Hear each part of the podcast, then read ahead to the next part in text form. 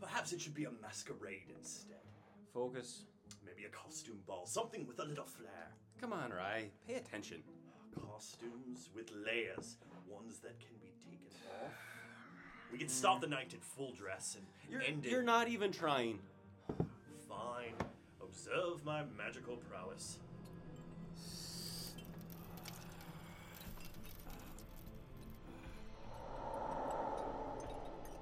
I did it! You shook it! I wouldn't dare. Try again. Saint Cal, what's wrong with me? Well, nothing is wrong. I speak 11 languages. Some for countries I've never seen nor am I likely to step foot in. Yet I cannot coax a clod of dirt to move, nor a drop of water to rise from its pool. It's maddening. Why is the language of magic so hard for my tongue to master? Because you can't win the elements over with your charm, or your smile, or your status. They disrespect me. The earth beneath your feet does not care you'll be king, nor the water in your cup, nor the air you breathe. You must speak to them as equal, or even better, as supplicant. I know. I only wish. Wish what? I wish I had a drink. Now do try, Cal. I want to be good, or at least better, but we can't all be you. What can I say? I'm one of a kind. You two of a kind. Speaking of that, I've been meaning to ask, what was Holland doing here? Same thing he always is, delivering the mail. You're trying too hard. It's because it is hard. Just because you make it look easy doesn't mean that it is. What's it like? What's what like? Being able to travel, to see other Londons. What are they like? Uneventful. I'm rubbish at this and we both know it. Practice? Practice won't do a damned thing. Your problem, Rai, is that you don't want to learn magic to learn magic. You want to learn it because you think it'll help lure people into your bed. And I don't see how that's a problem. And it would. I've seen the way the girls and the boys fawn over your pretty black eye, Cal. Forget the lesson. I'm in no mood for learning. Let's go out. Why? So you can use my magic to lure people into your bed? Fine idea. But no, we must go out, you see, because we're on a mission. Oh. Yes, because unless you plan to wed me yourself, and don't get me wrong, I think we'd make a dashing pair. I must try and find a mate. You think you'll find one traipsing around the city? Oh, goodness, no. But who knows what fun I'll have while failing. Moving on. Let's be done with this. We shall be done. As soon as you can contain a flame.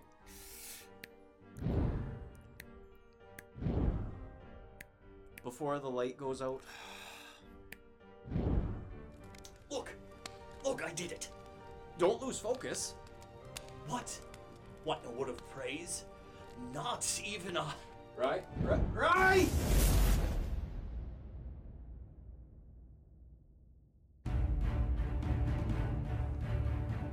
Pre-recorded in a second-floor guest room filled with tall ales and taller tales.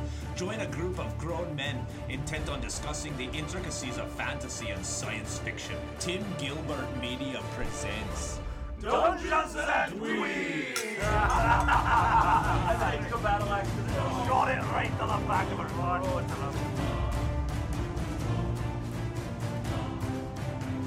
Hello, all you fans of blood magic-wielding Davy Havoc clones and cross-dressing pickpockets. This is the Dungeons and Dweebs podcast, episode 17, A Darker Shade of Magic, part 1. I'm your host, Bob. I'd rather die on an adventure than live standing still, although standing still is what these characters seem to do best. Bloodspeaker Tickle Me Emo the Fourth. But I'm not alone. Across the table from me, he's bent most of the rules and broke the rest. And his knowledge of blood magic and his manipulation of the five elements is sure to get him into your game box. It's Luke! Hey, welcome back. Peep that old school fantasy intro. It's been a while. Oh, yeah. Finally back. He's back. He's back in action. Hey, yeah. back to fantasy after a long time. I'm kind of excited. I don't know. We talked about this a little bit at some point. I know at least me and Bob in real life about maybe I don't like sci-fi that much. You must get back to fantasy. Yeah. Or maybe I've just been drowning in sci-fi. Hey, at any rate, let's we got a bunch of different Londons and stuff to cover here, so why don't we kick this off? To my left, who you going, Pinhead? It's Klob. Happy summer, my lovelies. It's summertime, and that means your old Uncle Klob is spending his days tending to flower beds and meticulously cutting my grass. Ah, who am I kidding? I've been spending my time sitting on patios drinking summer brews brought to me by buxom tavern maids and playing cornhole. Or beanbags for the unenlightened. Although I did meet a nice young lady who picked the pocket of my summer Technicolor dream coat, effectively trapping me in this godforsaken monochromatic realm. But hey, I was into it. Across the table from me, where's Paul? Oh. All right, wait, I got to redo this now. He's the Bucky to my Cap, the Q to my Bond, the Morty to my Rick, or is it the Rick to my Morty? I don't actually watch that show. Neil's back. How are you, Neil? Oh, I am fantastic, but you have not met a buxom woman this whole summer, so why do you keep lying to the listeners? Wow. You don't know. I know. I've played enough cornhole to know that this is a terrible round. What the audience can't see is me showing a picture of my cornhole game that I lost. He just showed us a picture of his cornhole. Can we call it a holy board or... Yeah, I can. Okay, yeah. Bags. So how on earth? Holy board's much better than cornhole. Actually, I think holy board's the one with the washers. Because it is. Yes. Or bags. That or Polish horseshoes. That's the one with the washers. So was cornhole? Does that come from Iowa? It has to do. It has to do with the bags were originally filled with corn. Right. I think it's actually calling it bags is a. Did I just let my accent out? I'm sorry. Bags. No, I know I didn't. You want some milk? God, give my friend some milk. Wow. Listeners, if you missed our educated discussion on the intricacies of determining the name of cornhole, welcome back to the show. I hate the term cornhole. I think it's cornhole everywhere else. You know what? That's what it is. Okay, you know what it is because we'd always go to like these 4th of July engagements and stuff like that. My family was always fairly staunchly religious and somewhat uptight, but it'd be always fun to hear grandma kind of come down. Okay, kids. Let's go play some cornhole. And it always just sounded foul. Like I need an adult. Grab your bags. Let's go play some cornhole. And you're like, oh my God. I have several questions. Fine. Bags. Hey, where's my beag? Yeah. So A Darker Shade of Magic, summertime, cornhole, welcome back. Yeah. It is kind of odd timing. I feel like it's summer. I feel like it's time for fun, and we are getting darker. With A Darker Shade of Magic. How did we end up here? Where did we get A Darker Shade of Magic from? I did. I covered it a little bit at the end of our last episode. If you didn't stick around for the end of Ender's Game, I'd found this. I'm a big fan of Geek and Sundry's Critical Role, and this they had the author V.E. Schwab on for a commercial. Right. And they just talked about it briefly, and this was right around the time we were talking about starting up a good old podcast. And it just ended up on our list as something, fantasy with magic. I also thought, I missed the Harry Potter boat when I was younger. And V.E. Schwab sounded really cute. No? I mean, nothing against her. It just, the world sounded interesting. It seemed to be a little more, not so, we already covered I don't like to read about kids. So, yeah, we've been reading about kids a lot around here. So, we at least got some young adults and some magic, and I thought that sounded like a good idea. Right. But of everything we've read, I think Red Rising kind of may be considered young adult. Mm-hmm. This is actually, I think, the first honest-to-God YA that we have read. Which is ironic because she tweeted the other day that this is an adult book. Hmm. Oh, really? But definitely crossover material. Mm-hmm. Yeah. Right. Older, young adult. Yes. I think I could see that. I think for some of the themes in the book and some of the things that we're going to discuss as well, that definitely like an older YA. Right. Because with a lot of the things that are going on, the basis of how magic is done, you don't want your 12-year-old running around trying to make magic that way. Right, exactly. Yeah, I would definitely say this is something, because of some of the material handled in it, maybe for older young adults, definitely. But I don't think there's any... It's pretty tame in terms of violence. I guess I'm kind of... It's pretty tame in terms of anything going on. But violence and sex. Not that you're getting ahead of yourself on your thoughts about it. It's more romantic. I take this to be more of a... Well, yeah, but that's because something's got to go on. I waited so long for something to happen in this book that I feel like I wanted to start jump into it right away because I waited so long for things to happen. Whoa, critique right off the bat. Ooh, already shots fired. Cornhole bags thrown. Bag in the hole. Come on, kids, let's go down. V.E. Schwab's here. We're going to play some cornhole.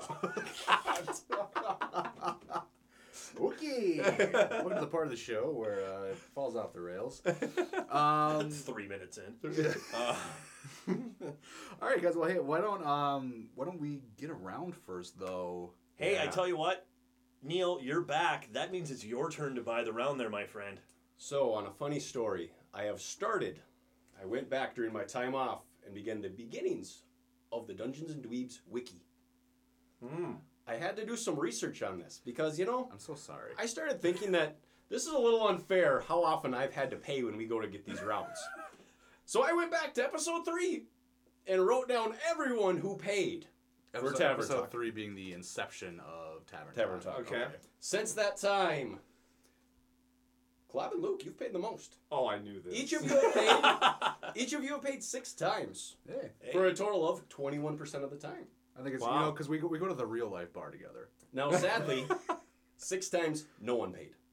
Oh. Okay. So we really need to tip our waitresses better. Oh, I paid. So you paid. Scott paid. And in that sense, we missed it 6 times for another 21%. I apologize. Coming in third most payments was myself with 4 already. Out of only 12 times we stopped for rounds. When I'm at 33%. Have I paid once? I'm not done with you yet. Next up, by percent, just because Ted was here once. He paid one time out of the 2. He's at 50%. It doesn't even count for him. No. Paul, that freeloader downstairs, has paid twice out of 14. Okay. We're also at 14%. It? Yes. Oh my God. And in last place... The lowest percent. Bob, I would not have expected this out of you. Once? 3 out of 28. 28? Wow. Well. Or 11%. So, how do you feel about being the biggest freeloader at this table right now? You know what? I'm going to buy you all 2 rounds. I'll pick it up at the beginning and the end. Thank there you. We go. Double down on this one. All right, marking this down. Wiki, here we come. Here it is. I was in a relationship a woman with the blue dragon. She brought me up to her room. Boy, did she have good Where's time. My corn purse? Why don't you fellas volunteer to my couch? I'll show you my glorious good. What'll it be, boys? Tavern Talk. All right, well, we're back. It's hot in here, but the drinks are cold. Yeah, thanks for the round, Bob. Yeah, thanks, hey, no problem. I'm really happy about it, but I'm going to really hear it from my wife when I get back home. Ew. That's okay. All right. So, hey, this is Tavern Talk. If you haven't joined us before, this is the time where we take about a half an hour or so out of the show to go around and talk about things that are happening nerd-wise in our lives. So, Luke, what do you got? Lately, in my nerd life, actually, we share this. This little random, I don't know, not a passion. I would not call it a passion. This is not a passion. Bob found a new podcast. We've been listening to. Yeah, a little shout out to Last Podcast on the Left. We've been diving into the occult. Yes, we have. Oh, my gosh. Yeah, everything from Hollow Earth, Nazis. I'm on a 4-part series about L. Ron Hubbard. Oh, man. It is the greatest thing. David Bowie and the occult. That was great. Okay, just to wet your whistle, guys. You got to listen to this podcast. These guys are great. I will say it's not for kids. It's explicit. They even say, do not listen to this at work or you will be fired. And they are correct. They are very correct. But fascinating information. All I got to say, David Bowie, has had a jar of fingernail and toenail clippings and urine from Robert Plant. Yes. In his refrigerator because they were dueling magicians. Well, no, David Bowie was paranoid that Robert Plant was going to cast a spell on him, and as an effort of good faith, he gave him his toenails and his urine to David Bowie. Right, right. So, like, in case, hey, if your suspicions ever come true, you have a piece of me to cast a spell against me. Right, right. So both of them were into the occult, and they had met up with each other, had kind of become friends or whatever, but then as Bowie slowly dived into his paranoia and drug use, he started believing... cocaine, chili peppers, and milk diet. Yes, which, by the way, Robert Plant, this is crazy, bought a castle on the shores of Loch Ness.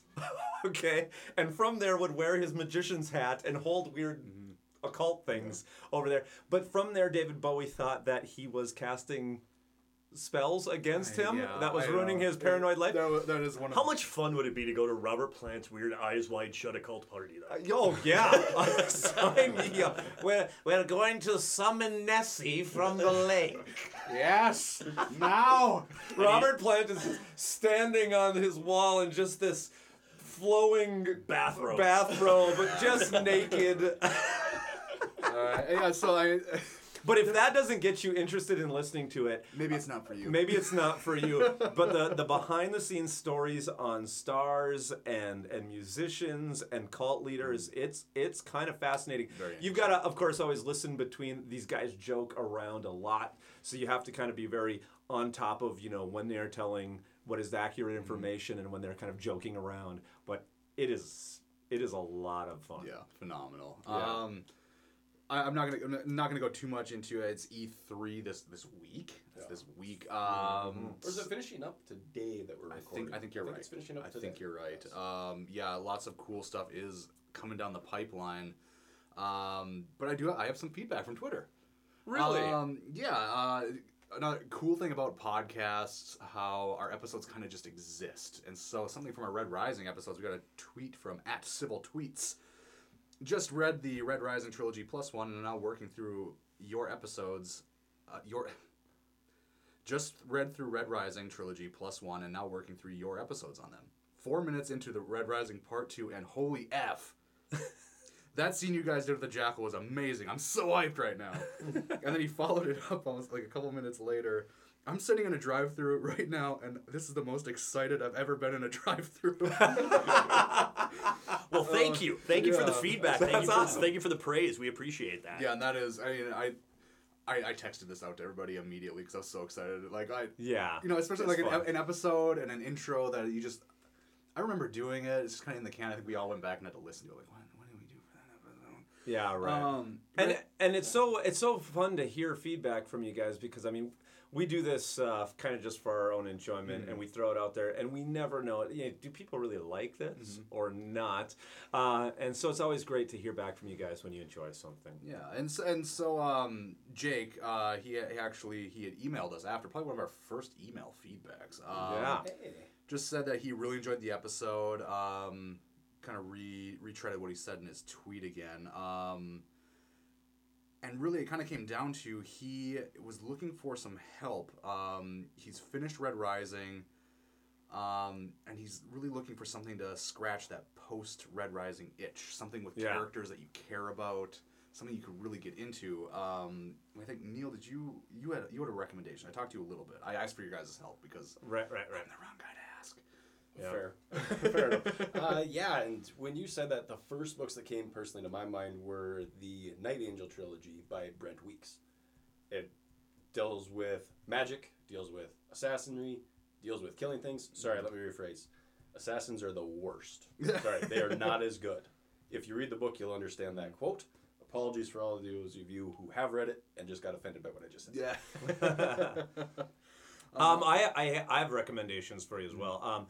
If you it's bloody and it's got some sex in it, but I would say J. Kristoff, God's Grave, Nevernight. It starts out with Nevernight and God's Grave. You brought that up. It's a book that I've talked about. I would highly recommend it. I think it's kind of in that vein. Like I would say they're authors in terms of style that are somewhat similar. So I would definitely give those a look-see. And then I'm going to bring up, Neil, you are not going to agree with me, but Mark Lawrence, The Broken Empire, Prince of Thorns, aside from the age thing, go for the Prince of Thorns trilogy. Again, another young protagonist comes up and leads an army.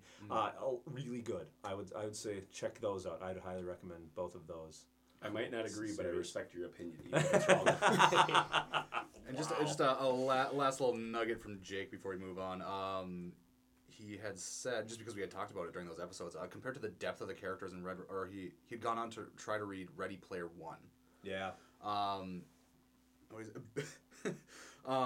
Big mistake. It was like trying to eat a bag of Cheetos after a 5-course meal. Not that I don't like Cheetos, but I really fell flat for me. Compared to the depth of characters in Red Rising, Ready Player One seems so shallow that I had a hard time caring about anything that happened. Also, he was born in 1992, he says, so I knew about half the 80s things that were referenced, and there was no nostalgia going on.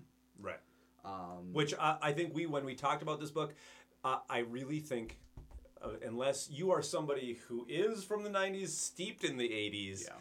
This is a book that only goes on nostalgia. In 100 years, they are not going to be reading this book. True. You know, this is something that really exists only, I think, for our generation. It's us going back, having our last hurrah with that time period. I remember Pac-Man. Yeah. Hey, you remember 8-Bit stuff? Yeah. Oh, I remember. Okay, anyway, right. That's all I got, Klob. How you been? Well, getting to be the time that we're at, it's summer. We've had a little bit more time. I've had a little bit more time to dive into some things people have been telling me about. I've been doing the TV and the movie thing. Of course, there was Infinity War that came out around this time period. Again, still trying to recover. Westworld became one of my big things. Oh, you got into that. I binged the entire 2 seasons out there of Westworld right now, and I want more. Yeah, you're ahead of me. I think I started before you. Yeah, you're ahead of me. It is just I got the nice little HBO streaming system, so I could just sit there in 45 minutes. But great storyline. It has a lot of things that harken back to the classic 70s movie. Because the Michael Crichton book and the 70s movie Westworld with Yul Brynner. This is not an original. It's based off of something. Yeah, this is based off Michael Crichton book. No idea. Yeah, based on the book, based on the show, based on movie, based on the... Yeah. And when you get Sir Anthony Hopkins in anything, I mean, it's just phenomenal. God. Especially when he kind of plays the bad guy here. And he plays to a certain point. I'm just going to put that. That's why I said kind of. I mean, we could argue that one. Yes. Many hours here. Yeah, actually. The other one that I got into and that I'm binge watched to get up to date on for the last 2 seasons is called Legion, and it's on FX. It's it's based on the Marvel character Legion. Yeah. Who is basically he's a schizophrenic, and each of his personality has different powers. Whoa. Okay. And he's a little intense. The show is, it diverges from the comics quite a bit, but the show it's beautifully shot, it's trippy as heck, and it's got the dude from Flight of the Conchords in it playing a serious character, which is really weird. Nice. So those are the two biggest things that I definitely suggest to our readers. Westworld's great. It's kind of a dude soap opera. It's a sci-fi soap opera. Yeah, right. It really is. Legion is one of those that you have to watch it and watch it. There is so much stuff going on and it's shot so beautifully. It's not one of those that you're going to sit down and I'm going to watch a couple episodes when I get home after the bar. No, you have to pay attention to what's going on, but it is so worth it in the long run. Neil, it's been a long time since you've been able to chat about your stuff. Yeah, I really haven't done much. I heard you listen to a lot of Tavern Talk. Yeah, I did. And as soon as Tavern Talk was done, fast forward. Gotta get that listen count boosted. There you go. Nice. More than Paul. But anyway. The only person out there who's just listening to Tavern Talk. This could be. I mean, we don't, if there's anybody out there just listening to Tavern Talk. So, during my months now, if you will, I've done a lot, but I'm going to highlight just a couple things here. Cool. And first, I'm going to bring up a note of possible pronunciation error on my part. I'm not entirely sure. I recently reread a 5-book series by the British author David Gemmell, or what was your other pronunciation? I always said Gemmell. I said Gemmell. I say Gemmell. Going with the famous quote from the one Simpsons episode, well, I've only read it in books. I've never actually pronounced the word out loud. So I really don't know how his name is actually pronounced. Oh, just wait till we get into this book. Oh, yes. Don't worry. I had some fun moments there. So I recently reread his 5-book Stones of Power series that involves some of the Arthurian legend. And then after the first 2 books, it gets into a trilogy that's more based on like the Western motif, where there's the lone gunslinger doing all these different things. And that was a fun set, and I hear someone might have bought them. After a recommendation. You recommended it, and so I went out and, hey, on eBay, got like all 5 books for $12. I'm like, all right, let's go for it. So, yeah. I'm going to be reading them too to find out what... It looks interesting. And it was something new, just by the covers. I mean, by book 3 or 4, cowboy... gunslinger fighting orcs something. Lizard men. I'm like, yeah, I'm going to read this. Yeah. The Dungeons and Dweebs reading calendar is only done out to, what, January? We've got to talk about what we're going to do next. So, definitely. And then on the movie and TV front, won't talk as much just because you've already mentioned a lot of the things. On the game front, I went through the new God of War, which was a lot of fun. Boy is about the best description you can say for anything that you need to do. Yes. And recently I restarted the Infamous series. I love the Infamous series. Specifically, and this opening to the people who actually game every now and then. I'm personally covering Bob's face right now because he does not. I am not a gamer as in console gaming. Correct. It's okay. In the series, gamer. I'm going to actually bring up a board game when I get to that. You can either play as the good or the bad side. And I've noticed... when I start, the very first time I play through, I always do the good side. Mm. I never do anything bad because I feel like, oh, if it was me in that situation, I wouldn't do this. Yeah, true. I do the exact same thing. Cloud, the look on your face tells me otherwise. No, actually, I was just thinking when I last year or whatever when we were talking about this, Infamous 1 I played good. And then Infamous 2, if you have Infamous 1 on your system, actually ties in and pulls across. So cool. I played Infamous 2 Evil.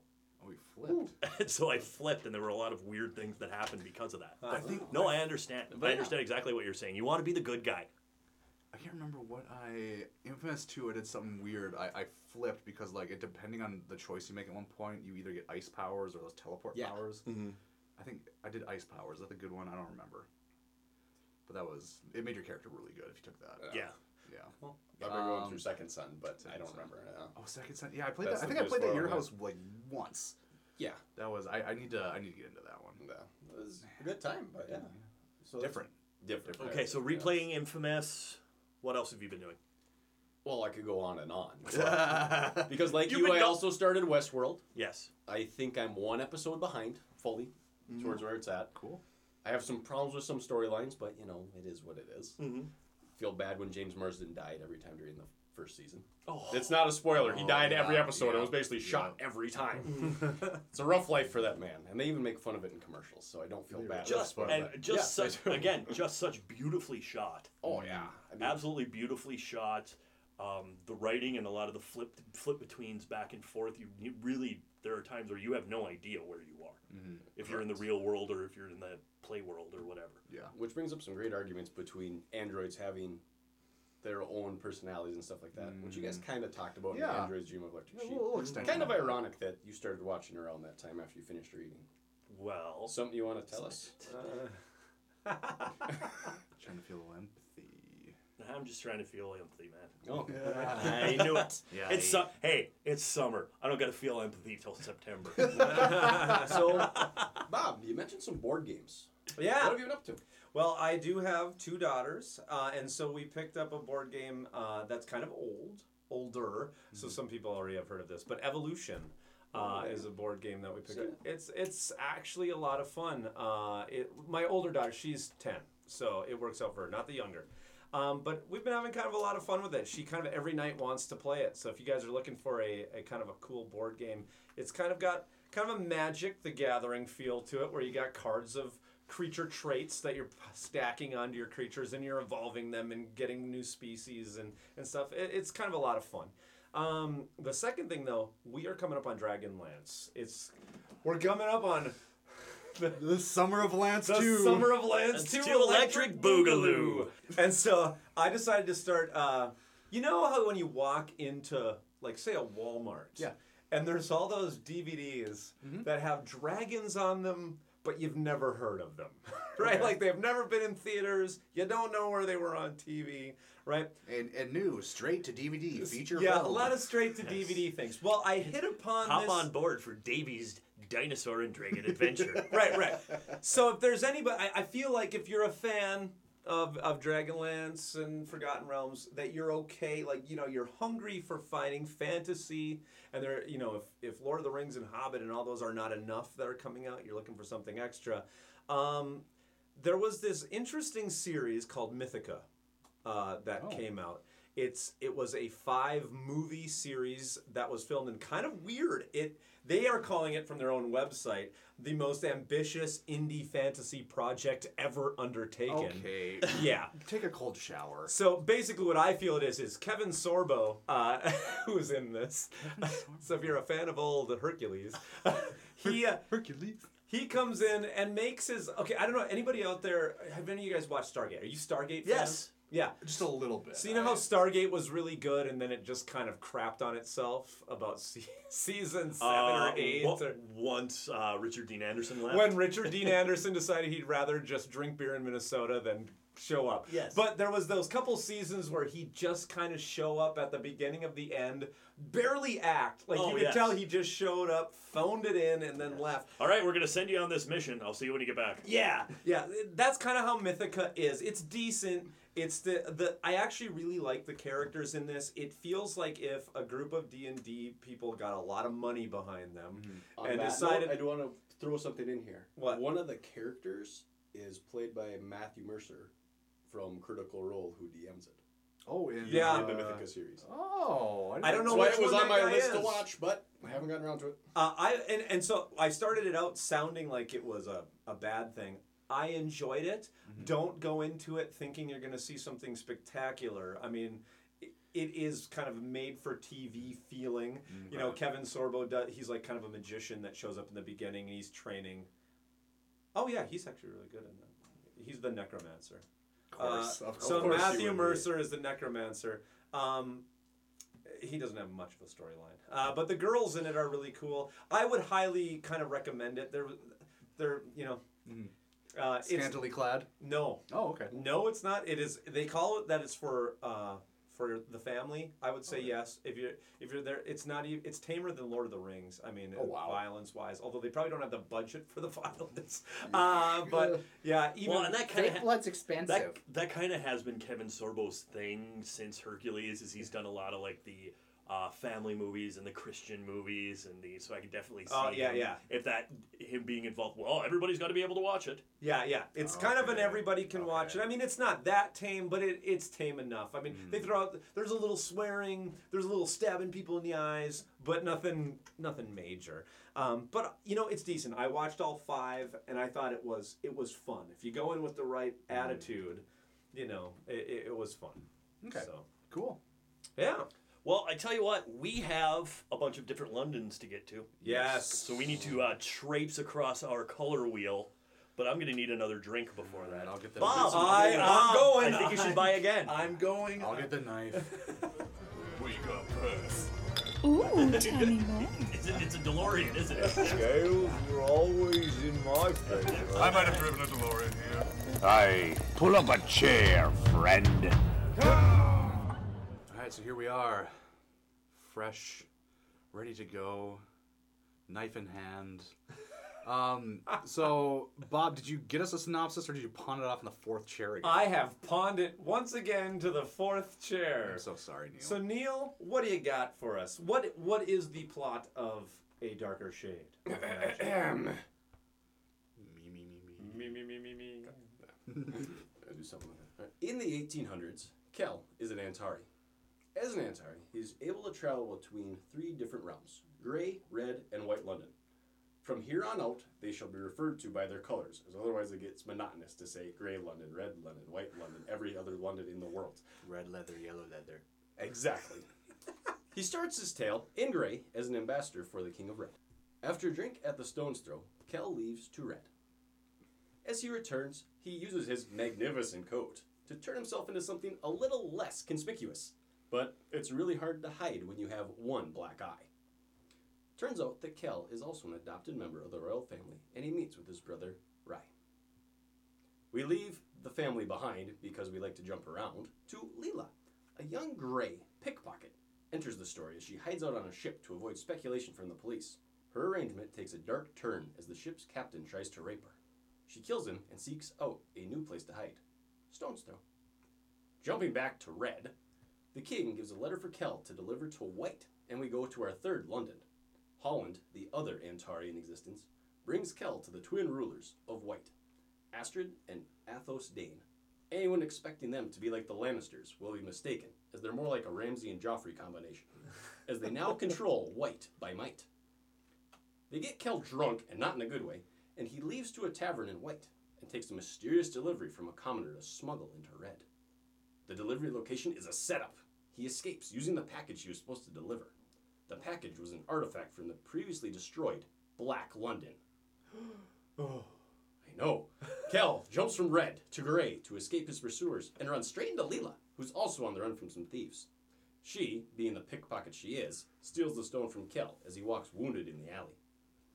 Leela goes back to Stone's Throw and looks at what she has stolen, and Kel uses his magic to attempt to take it back. Being the devious thief she is, she knocks him out with a book and ties him up, with his clothes still on. Kel is interrogated by Leela when he wakes up about the black stone, and she uses the magic that almost kills her when she creates a black sword and duplicate Kel. Kel uses this to his advantage and imprisons Leela in the wall before escaping with the stone and dispelling his duplicate. In time, Leela also escapes and wants to find Kel. Before looking for him, she goes to take a drink, but is captured by Holland. Holland tortures her until Kel returns to save her. Kel and Holland duel, but despite both being Atari, Holland stands triumphant, and like a Bond villain, begins to monologue, allowing for Leela to save Kel and use the Black Stone.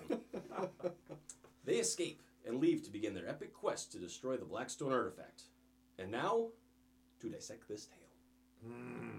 Yes, and dissect we shall. Let's all take out our knives and let some blood upon the pages of this tome. So, yeah. You can't even pass in front of the cover unless, like, to open the cover, you actually have to spill blood upon it. I didn't do that, actually. It really messed up. I think you guys got a really weird copy. I will say, though, that Luke, I do need some tech help because the bloodletting on my iPad has really done some stuff to it. Hold on, I gotta reverse my hypercolor shirt. Technicolor. A darker shade of magic. Let's just get into. Well, first of all, we gotta let's just hit on the odd structure of this book. There appears to be parts and sections of parts. Yeah. No chapters. So, yes, it has, I believe these are books, right? Like book one, The Traveler, although it doesn't say book or section or... It says one. It says one, The Traveler, so whatever. It is book one... Not really, not negging in any way, an observation. Yeah, it's just not... So, yes. Out of curiosity, who thought it was part? That was me. I did too. So you and Luke, Neil and Luke are on the side of it being parts. I thought it was as books. Oh, it was. I will stay neutral. I didn't care. True nooch. You fence straddler. Actually, I got to part 4, and that's when I started writing part. Okay. Yeah. We'll go with parts and chapters. Part 1, Chapter 1. Okay, so Part 1, The Traveler. Chapter 1. All right, so we're introduced to our main character, who is Kel. Kel, a traveler from Red London, and we get to spend some time talking about a coat. Yes. Initially, my thoughts, digging the idea of an interdimensional coat. Yeah, I think we're spending a little bit too much time on it. So I'm like, okay. I'm gonna actually say I really like this beginning. It starts us off, I think, with a lot of kind of interesting kind of world building and mystery. I take this entire book, A Darker Shade of Magic, as almost an entire package. You know, I think there's sometimes when marketing and packaging does a favor for what the book is, and kind of through the artwork, through the feel of the book, everything else, I'm getting kind of like a we're going to be more subdued. You know, it's quiet. It's English, right? And so, yeah, it's quiet. Maybe. And okay, full disclosure from the top of this show, okay? Yes. I read this book immediately following our Red Rising trilogy. Yes, because that is where it fell into our reading circuit. Yeah, originally. Originally. And through a bunch of moving around, we did not read it. And I kind of, Luke and I think we refused to give up throwing away Darker Shade of Magic to make space and time, mainly because I was whining that I had already written 8 pages of notes on this book, made all of our Facebook crap and everything else, going like, okay, too much work has been done. I just really wanted to read about magic. Yeah, that's why I wanted to read. Yeah, the book. Exactly. So we're like, we need to come back to this book. So one thing I think we should keep in mind on our Dungeons and Dweebs journey is our perspective. Yes, as we are reading the book. Correct. You read this fresh, hot off of Red Rising, which is a knockdown, drag 'em out, constant action. Yes, and I would say at almost an R-rated level. I wouldn't even say almost. I would say an R-rated level, right? So and so this is more of a reset, I would say, to like a more quiet tone. Well, and I think you get that right from the beginning, looking at the cover art here, looking at the minimalist art that is in there. Right. You do get that feeling of, you know, it's not going to be slam bam, you know, constant action. Right. There's going to be a lot of minutia. There's going to be a lot of different stuff going on. There might be too much here. But right from the beginning, right from even looking at that cover and diving in at the beginning of the world building here, it is.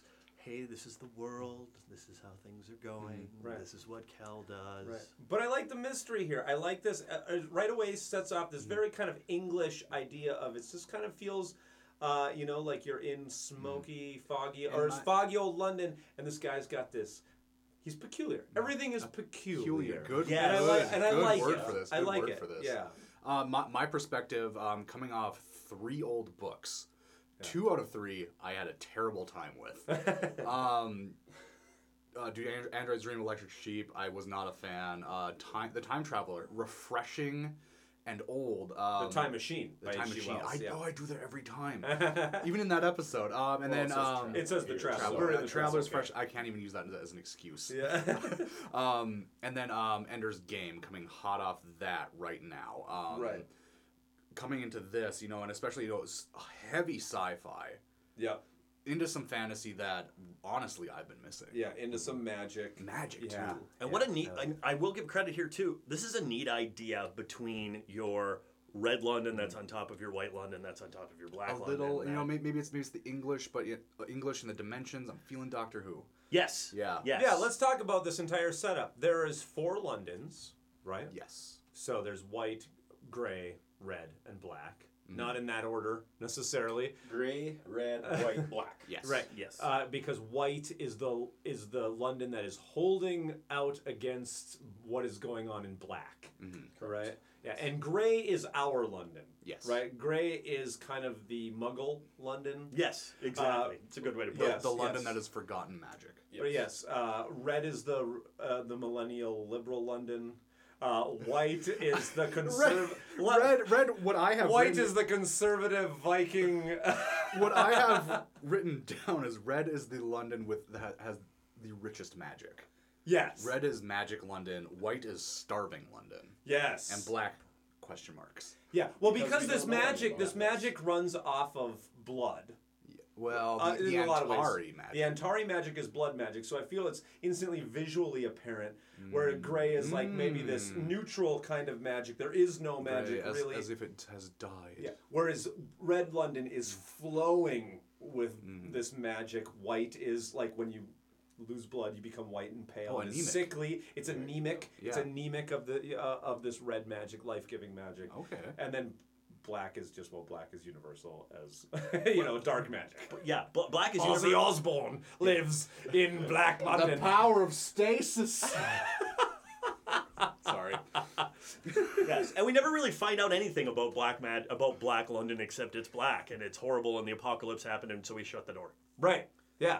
Doors. Yes. There is no traveling between these Londons, unless you are an Antari, which is a dying breed of people. Yeah, there's one in white and one in red and none in gray. Yep, right. And the symbiote is coming after them all. Oh, yeah. Now you see how we go off the rails just within the first part of the first. Oh, no! We are covering the setup of the world.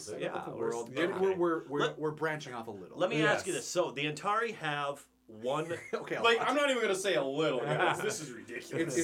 We've gone through everything already. And that's what we do. Okay. That's what we do. And now we'll drill it on. So Kella's an Antari. One of this race that is able to go in between the worlds using their special type of magic. Yes. And he's got, I do like this idea too, he's got the one regular eye and then he's got one it's described as completely black. And so you do get some really cool visuals of just like the black in between in his eye socket. Right. And they talk a couple times about people looking into them and like losing themselves or seeing weird things. There's some girls that think he's sexy because of it. Right. And he always wears his hair down in front of it when he's visiting other places. Yeah, and I know we're gonna get into the emo thing. This was what was called the devil lock, and this is the only like functioning devil lock. You know, like he's actually hiding something with it that I've ever heard of. Right. Yeah. Yeah. But yeah, anyways, it's like about 1819. Kell has come to visit with King George III. Right, who is real. I mean, this is real, yes. King George III. This is 7 Years' War happened under his reign. Mm-hmm. Seen by some as a tyrant. No, help me. My notes do get better, I promise. King George III is the old one, correct, Neil? Yes. Okay. Because as opposed to what? When we meet Prince George also? I forgot that it was a king and prince. Yes. So King George III, he's old and what? We get a very small description of Kell has a smell to him. Specifically flowers. Yes. People from red London smell more like flowers. Yes. And the king specifically likes red coins. Yeah, red London's coins. Because he gets to smell them. They trade them. And I really like this. It's something I don't know. It's very subtle. Yeah. The gray London smells of smoke. Yes, because it would. It absolutely would. It would smell of smoke and poo. Oh yeah, exactly. It smells like how London smells back in 1819. Yes, 1819. Yeah. And so we get this picture of the smell of red London, and Kell has that smell upon him, and it's really the only place where that has a life-giving smell. Right. Mm-hmm. Again, what I think V.E. Schwab is doing is she's setting up these great, I don't know if you'd call them archetypes, but they're very kind of basic, sensory-based. Yeah, what you think would go. Red is life-giving, and the smell is of flowers. Gray smells of smoke, and it has no magic. And white, are we ever told what smell? Yes, white is like bone and metal and death. Yeah, which again, yeah. So I feel that they're very good, kind of basic archetypal kind of. This is what everybody would connect to right away. She's done I think a wonderful job setting up these worlds that her characters are now going to play in, and right away off of chapter 1, I'm intrigued. This is interesting. There's a lot of peculiarness going on, right? Are we in chapter 1? I am forgetting. We are in part 1 right now. Yes. If that's what you're asking. Chapter 1. Part one, chapter one. Yeah. Do we find out that he passes by? How he passes? Not yet. Okay. We can. Yeah, because that's about where we're at with what we've discussed. From the beginning to the end, we will go out of order. Essentially, Kell's job here is he's a mail carrier because the royal families of each of the three know that the other two exist. Right. Nobody knows. Nobody else does. In gray. Right. Correct. Which sets up kind of a conspiracy kind of theory. Like this could be real. Yeah, in a way. And where we're at. We're aware of those other ones, but right now the kind of feeling that they're giving us here is that gray, because there's no magic and there's nothing really to gain here, is kind of just they say hi every once in a while. It's a courtesy, and that's like courtesy. Yeah. That's good. I mean, looking at the letter that King George is all excited about this letter, and basically says, "Hi, thank you for reading this." Oh, that's right. And Kell makes up a story to make him seem more. Yeah. Right. How are you? I am fine. Basically, yes. And that's hello, Grey London. All is fine in red. King. Queen. Sorry. Queen. Sorry. So yeah, lots of time spent in Chapter 1 there. Chapter 2, Kel meets with Prince George now. Still in gray, which really confused me when he was getting ready to use his blood magic to travel. I thought we were about to go to red. And then all of a sudden, we're still in gray. Right, talking to Prince George. Oh, that's right. I remembered, yeah, this is a confusing thing. Yeah. I thought he was leading entirely. Yeah, I almost have to go back and reread at some point because until you learn, it's not till later you kind of learn the mechanics of everything and how he's moving through. This first chapter kind of throws you in and you're kind of going, what? What's going on? Mm-hmm. What? But I think that's very intentional. Which is intentional. I think that's good. You're meant to ask these questions and you're meant to, especially with the time that we're spending in, quote-unquote, our London, in Grey London, to kind of set up, how our universe has lost its way. Yes, yes. We're becoming almost magic atheistic, I thought, is what it was. Well, I looked at it as, my thought was, what if, hear me out here, that the moment that our world got cut off from the magic was when medieval times and folklore had started. Right. So we still had all those memories, so that's why they were all written about, and since then it's just myth. I like that idea. Oh, yeah, exactly. I like that. Yeah. Mm-hmm. Yeah. But at any rate, Kel has a letter for Prince George as well. They speak for a while, and this is kind of, you get a little bit more of a data dump of things that we've already discussed. Well, yes, right. Some about black and where it was cut off. Yeah, greed. Right, the big part. The blue and the black doorways were shut. Yeah. Right, and it should be said here too: the doorways were shut. London is London in all the realms, but everything else is different. Yes, yes. But for some reason, the language still keeps it as London. Yeah, right. Yes. And yeah, it's the pivot point on which all the other worlds revolve around. Yes. Like, that's the through line is the one. Very unique and kind of awesome idea. Mm-hmm. I really like the setup for this world. But by this point, we find out how he is moving through these worlds. Yes. Blood magic. Blood magic. So what is blood magic? He's an Antari, so he's the one who can use blood magic. Mm-hmm. In fact, the different colors of his eyes are what denote that he can use blood magic. That shows that he's an Antari. Yes. So this is how he creates the portals? Partly? Yes, partially. The blood magic is covered. And actually, we should... Kel makes his way to Westminster Abbey. Yeah. Because he's about to trade some trinkets, magical trinkets, where we kind of do get a little bit more of a lesson on magic in this world, right? And a Dungeons and Dragons thing here too, as well. Where does everything happen, and where is your central focal point in any Dungeons? The tavern, exactly. In any campaign, it's the tavern, and we get this little bit of a data dump that the tavern, even though everything else around it changes within the different realms, the tavern is always in each realm. It has different names, but in Grey London, it's the Stones Throw. Yep, this is I'm gonna mispronounce this because I think I wrote it three different ways. The Stone's Throw, the Throne Stow, and the Stove's Throne. I don't know how else I could have screwed it up, but I know I did. Stone Throw. Yeah. Yes, the Stove's Throne. No. Anyway, he goes there to trade for just things.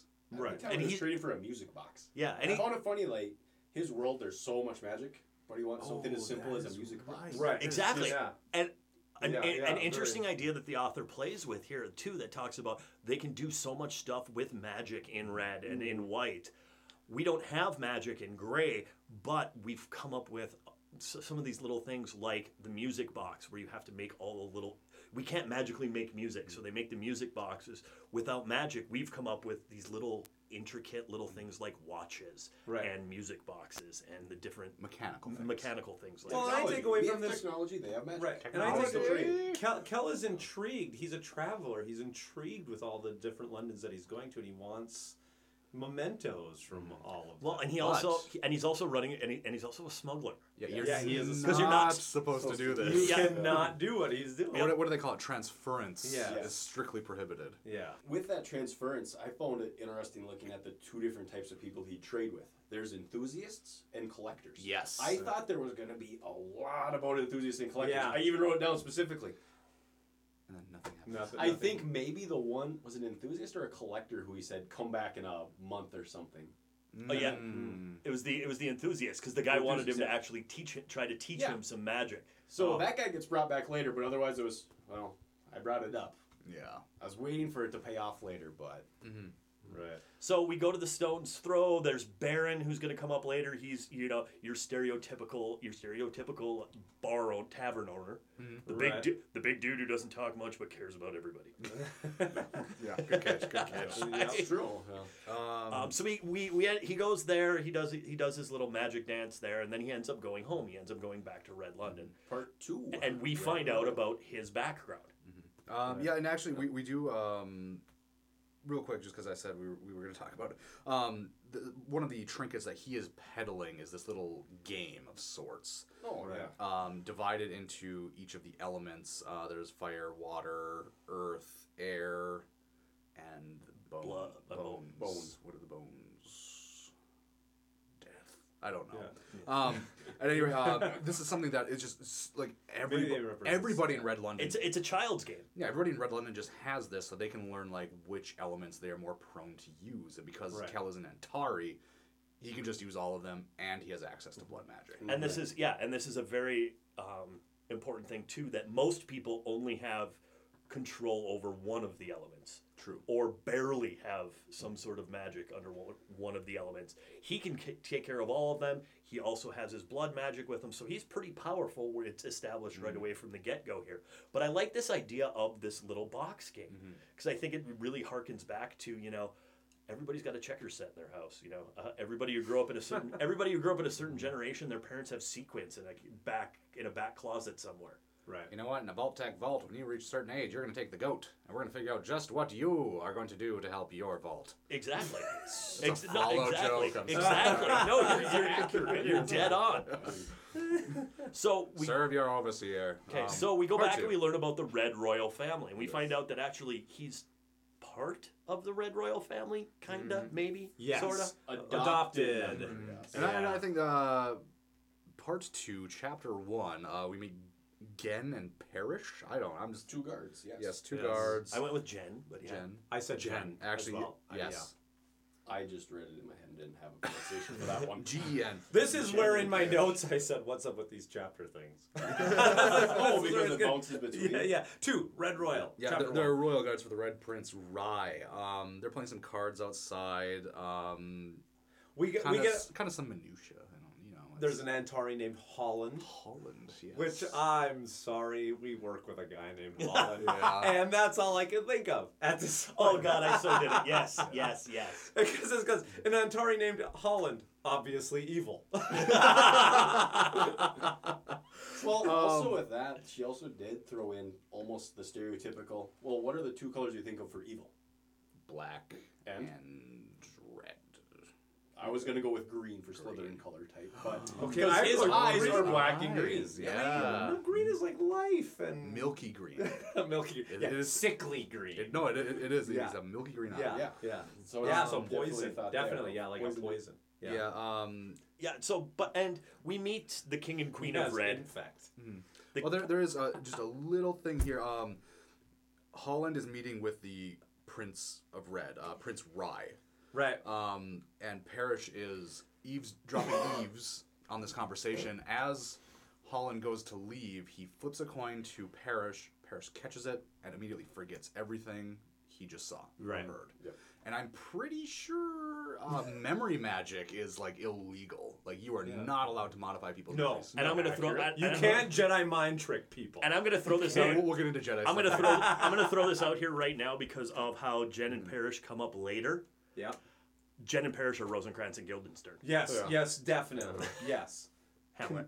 Okay. I'm like, who are they? They are the two side dudes from Hamlet. That's funny. Yeah. I like that. Good call. Good shout. Good shout. She's doing a good shout out to her high school English class. So with you write what you know. When Kel gets back, because now Part 2, chapter 2, we get to Kel. He appears back in London. And I really like this little spot because he wants to have a normal life and just visit the market. Yeah. I just want to visit. He uses his coat to change into a different look so he's better hidden.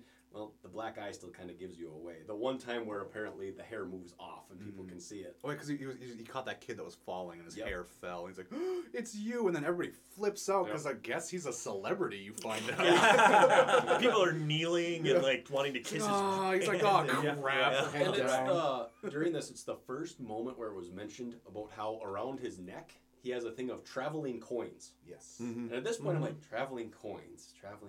What does this mean? Mm. Well, more like medallions. More sizing, yeah. Yeah. Right. And just wrapped around. And Klob, I know earlier we talked about this a little bit. I have an issue with the coins. Go for it. That's what we talked about. We are in the 1800s. Is he... And maybe I don't know enough about British money. Is there holes in British money? No, he'd have to drill those. There is no holes in British money. It's the 1800s. He's not carrying around a pocket Dremel with him. So did he have to go to the blacksmith and be like, here's this weird coin. Will you drill a hole in it for me? I need a hole in this, please. Out of all the things magic-based, so the fact that you could probably just go, boop. You're worried about him having a Dremel? What does that mean? Remember, audio. I mean, I'm just saying. I'm just sitting there. Well, it's magic. Audio-wise, I'm holding up the coin and making something. Yeah, he's gonna magic a hole in the coin. Could you heat something hot enough to create a hole in it using fire, one of the elements that they like to use, and he shows great use later? So you're telling me that he's gonna finger torch a hole? You're the one that phrased it. You're having the issues with this. That's the point. Okay. Ladies and gentlemen, the Dungeons and Dweebs promise is that we will talk about something just insignificant for lengthy parts of time. And this is that one, this episode. You know, the saddle on the time machine. Where's the hammer? Where's that hammer at Garrus? Well, but I had no issue with why him is the door down? The other issue I have, and people always do this, and you see this in movies, and you see this in movies, you see this in books, you see this in everything else, when people take necklaces off people and they just grab it and rip it off. It always automatically breaks. Yeah. Have you ever actually ripped a necklace off somebody? Yeah, It doesn't do that. No, it doesn't. And so that's also one of the problems. But, okay, I can get behind the fact that he magic holed a... piece. That's one of his powers. When you're an Atari, you can just magically hole change. Yeah, yeah. Hole money. The seventh element. Hole. It's a good thing it's the 1800s. That way you don't get confused and try to put it in the pop machine. I'd rather that he actually carries a pocket drill and he's just got to lean into it. He's got to run into an alley and just drill through. Who knows what's in all those coats? Yeah. He doesn't. True. He doesn't even. Saying. Maybe there is one. And who's to say that when he was in Grey London, where there's more technology based, he didn't bring the coins to a blacksmith years ago and they're done. Fine. I'm just saying. I mean, we're so worked up over these coins. Can we get to our opening scene? Chapter 3. Can we get to our stinger, please? Chapter 3. It turns out Cal is adopted son of the Red Royal family. Makes sense. Makes sense. He doesn't look anything like him. He is actually the redheaded stepchild. Okay. It is, and this is Oliver. This is Annie. This is all of the tropes of the adopted child. Right. Who's going to turn out to be something else. Okay, later. And you know what? Can I just interject right here? This is nothing to do with V.E. Schwab. She named her characters what she's going to name them. It's just happening to line up all wrong for me. We've got a bad guy who's named after a guy I work with, and while I'm reading this, my wife is in the middle of watching Dancing with the Stars, and so when I see King Maxim, all I can think about it is that freaking dancer from Dancing with the Stars, Maxim. I'm thinking of Maximus Meridius from Gladiator, Russell Crowe. All I can think about is a dancer. A foppish dancer from Dancing with the Stars. So, it's not working for me at this point. This is not V. Schwab's problem. This is my problem. Perspective. This is a perspective. It's just hitting me wrong. You know, King Maxim, not working for me. I'm sorry. We meet Rye. Rye's birthday is coming up. He's going to be 20 years old. And I'd like to point out, in my notes I have this written down. Red London and its area love Rye. He's dying in this book. And then in parentheses I have 20 years old wants to party. He's gone. And probably wearing a red shirt. Most likely, because only the Royals wear red. Yeah, he's wearing a red shirt. Ooh, Star Trek. So he's dead. I know. Calling this right now. He's dying. Well, we grabbed two classic character traits here. We have the party boy philanderer, who's a decent guy, but he's the party boy philanderer, and we have the responsible brother. Yeah, and who also wants to break the chains and the molds, and he wants to unify everything. And okay, Darrow, break the chains. He does. Yes. He does. So we find out that, for whatever reason, Kel was brought to the palace when he was very young. He doesn't remember his biological parents. He doesn't remember anything about his life before this. That memory magic. He has a rune? Scar. A scar. A scar in the shape of a rune. Yes. And so this is going to come up somewhere else in the book. He's missing, and actually, you know what? I had the thought, and then Schwab wrote it. Right. Big deal, you were 5 years old. I don't remember a lot from when I was that young. Yeah. I don't know. Very little do I remember from when I'm five. And actually he says that in there, I was 5 years old. And nothing that important could have happened. But we've dwelled on it. It's going to be a thing. Yeah, right. You mentioned it. Chekhov's gun has been placed on the wall. Oh, there's about four or five. There's a whole rack. Chekhov's gun rack. Chekhov's gun rack. God, here we go. I'm excited. Kel also has a hidden room in the... do we have... Where's our cheat sheet? Bob, you made that cheat sheet. I didn't bring it. I'm sorry. I can share it with you all. No, I'll pull it up here. Yeah, pull it up. It's on our Facebook page. Go use it. He goes to the... Red London Tower. The Stove's Throne of the... I'm certain that's not it. Stone's Throw. Stone's Throw. That's gray. It's the Stone's Throw. Oh, I'm sorry. Stone's Throw's in gray. We're looking for red. It's like the... Oh, sorry. Yeah. Okay, well, we're doing that. We find out... Oh, no, actually, you know what? It's the Fixed Tavern is the setting sun, but his room is within the something fields. Strawberry? Forever. No, that's what it always made me think of. Why don't we carry on, boys? I'll get it. All right. Well, he's got a bunch of collected items because he's a smuggler, you know. And right. I put on here... You know, he has a room of collected items. This is going to get him in a lot of trouble at some point. Oh, yeah. You know this is going to be found. Because Rye knows about the smuggling problem that he has, but he never rats him out to his mom and dad. Yes. Well, and all the interactions that we get here with the family, quote-unquote, structure, yes, you get the, you definitely get the picture from the parents that, okay, maybe they do care about him, but he's almost like a servant. Well, yeah, he is. Well, because he doesn't do what he's supposed to. They kind of know that he's a little bit wayward or does his own thing. It's the ruby fields. The ruby fields. Something red, strawberry fields. Right. That's where. Yeah, and we haven't touched on Kel got his name because when they found him, there was a dagger that had the letters KL. His name? Was that? Yeah, hence his name, Kel. That's where that came from? Okay, yes. I thought it was hinted upon, but I thought that was for sure. Yep. Mm-hmm. I'm intrigued, even at this point. You know what? I liked the reveal on that he was adopted. He comes in and he's talking to the royal family, and he calls the queen Your Majesty, and she, looks at him, and he goes, sorry, mother. Right. I thought that was so clever. Just real quick in a line. And when in the description of the royal family, when we get the physical description of the royal family before we're told he's adopted, wait, that physical description doesn't match up at all with the other kid. Right. All the three of them look the same, and then there's him. Yeah. Right. Mailman's kid. You know what? But at this point in my notes, what I have written is I'm super interested in this world. It's got a lot of interesting layers. I do. I like where we're going at this point, or where I think we're going to go. The one thing that I'm missing, as said, right now I'm devoid right now of a hook. I'm not being hooked yet into this world as to why I'm we have spent a lot of time with characters. We've developed them, but I'm not yet hooked into any kind of storyline. It's meandering right now, and I'm not necessarily. And far be it for me to rewrite anything, but maybe if we could have started out everything with a stinger chapter or something in the beginning where that black...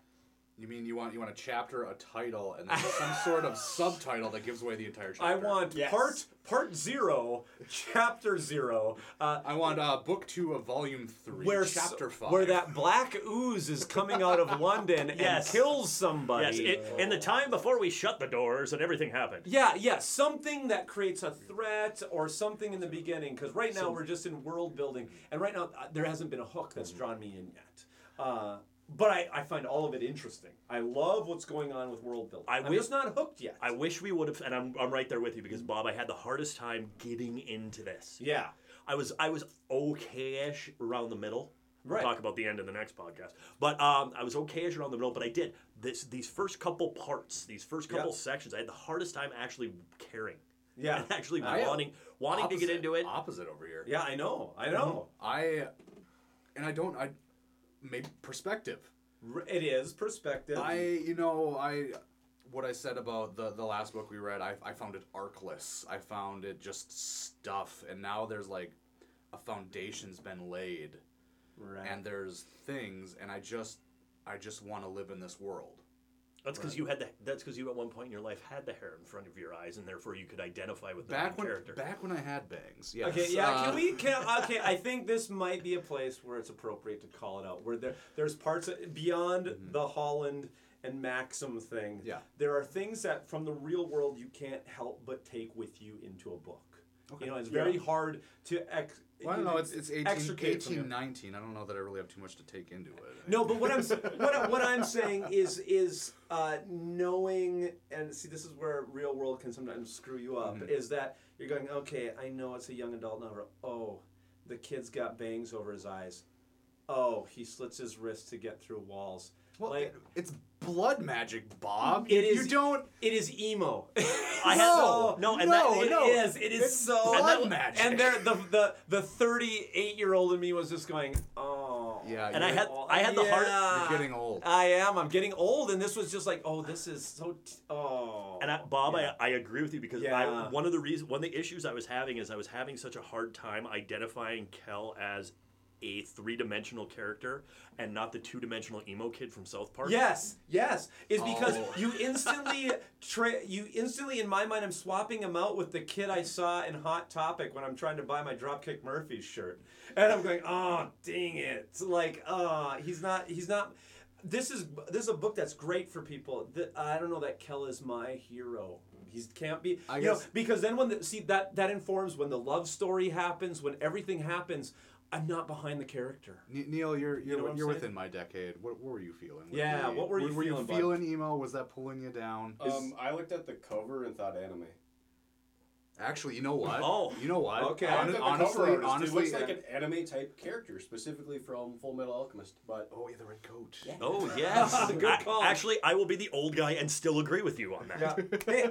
Full Metal Alchemist is good. I'm just saying that was my view of it. You know what? You're fine. You're fine. I was going to even move on after this. So I'm going to drill into him about blood magic. Drill me about blood magic. You have to cut yourself to use blood magic. That's blood magic. I know, but it's specifically where it is. Like, you know what I'm saying? Like, you could do anything. Would you rather he hiked up his pants and cut his thigh? You could stigmata in the hand. You could do it like... To me, if I had to give blood for magic, it would be my palm. That is where I would do it. Symbolically, even for magic, you know, the lines on your palm, which, you know, in palmistry means stuff and everything, it's tied into magic. Nobody in their right mind ever cuts their wrists. No, for anything. I don't know that it was ever specifically wrist. It was definitely forearm. It's forearm, but it never says wrist. But again, the time period this book is coming out with, and just our backgrounds, cutting across the forearm is just... To me, and again, I get it, and I apologize for my stance on this, but and at the same time, I don't. Okay, Grandpa. Cutting on arms just seems like cutters. So, what has been said here after all this. Yes. It seems interesting for moments. It was interesting. He has all these things. I was getting interested. It's like, yes, let's talk about all these things that they're doing here in Red. Part 3, Grey Thief. We meet a new character. Which I would completely shift away. That's okay. We need to build more characters because I was okay leaving this guy. Neil, I want to call you out on this. What's her name? Lila. What's her full name? I don't know. It's not Delilah. Delilah. Her full name's Delilah. Yeah. So Delilah. I'm just going to call her Lila because of Lila Cheney from X-Men: Age of Apocalypse. Ooh. No, I said Lila. You said Lila. Yeah, I'm okay with that. I still have no issue with naming. I reject your reality and I substitute my own. Yeah, it is Delilah. Until I see it written somewhere. And at this point, do we know what her full name is? No, we don't. You're true. So you're true. Oh my God. DX for the audience. And that is not allowable. I will say though that I had an issue with Lila right off the bat because her name is Lila Bard. And I have played way too many Dungeons and Dragons games with Neil at this point, where Neil has become the goddamn bard. I'm like, oh god, if she's musical, I'm done. I'm closing the book right now. Which she's not. I know. Right, which is thank God. But I know, I'm just like, okay, you're naming this character Bard. If she is like, you know, constantly singing or whatever she's doing, yeah. I'm closing the book. I don't care about the podcast. I'm not doing this. She's a pickpocket running around London, and she's a smoker. Like she's a joker. She's a midnight toker. She dresses like a dude, steals from the rich. Also, she lives on a boat. That's not important. She burns it down. Like Highlander. Where's the man? It's very important that she lives on a boat because her dream is to be a pirate. I forgot. Yes. It is very important that she's on this boat. But just contained within the chapter, it's kind of like, well, why did you? But yeah, you're right. The pirate. And maybe you can answer this for me. How old are so? We've established Kel is 21, right? Because he's a year older than Rye. Sure. I believe that's what's stated. Lila is right. How old is she? Because I started out at 14, 19. And then stuff happens. Oh, I have it right here in my notes. She's 19. 19. Okay. Because I started off with... I have something applicable in my notes. Because I started off having her be much younger. Yeah. Especially being able to pass for a small man. Right. Yes. Definitely. Having her being like 14, and then it got to stuff towards the end of the book, and I'm like, whoa. Yeah.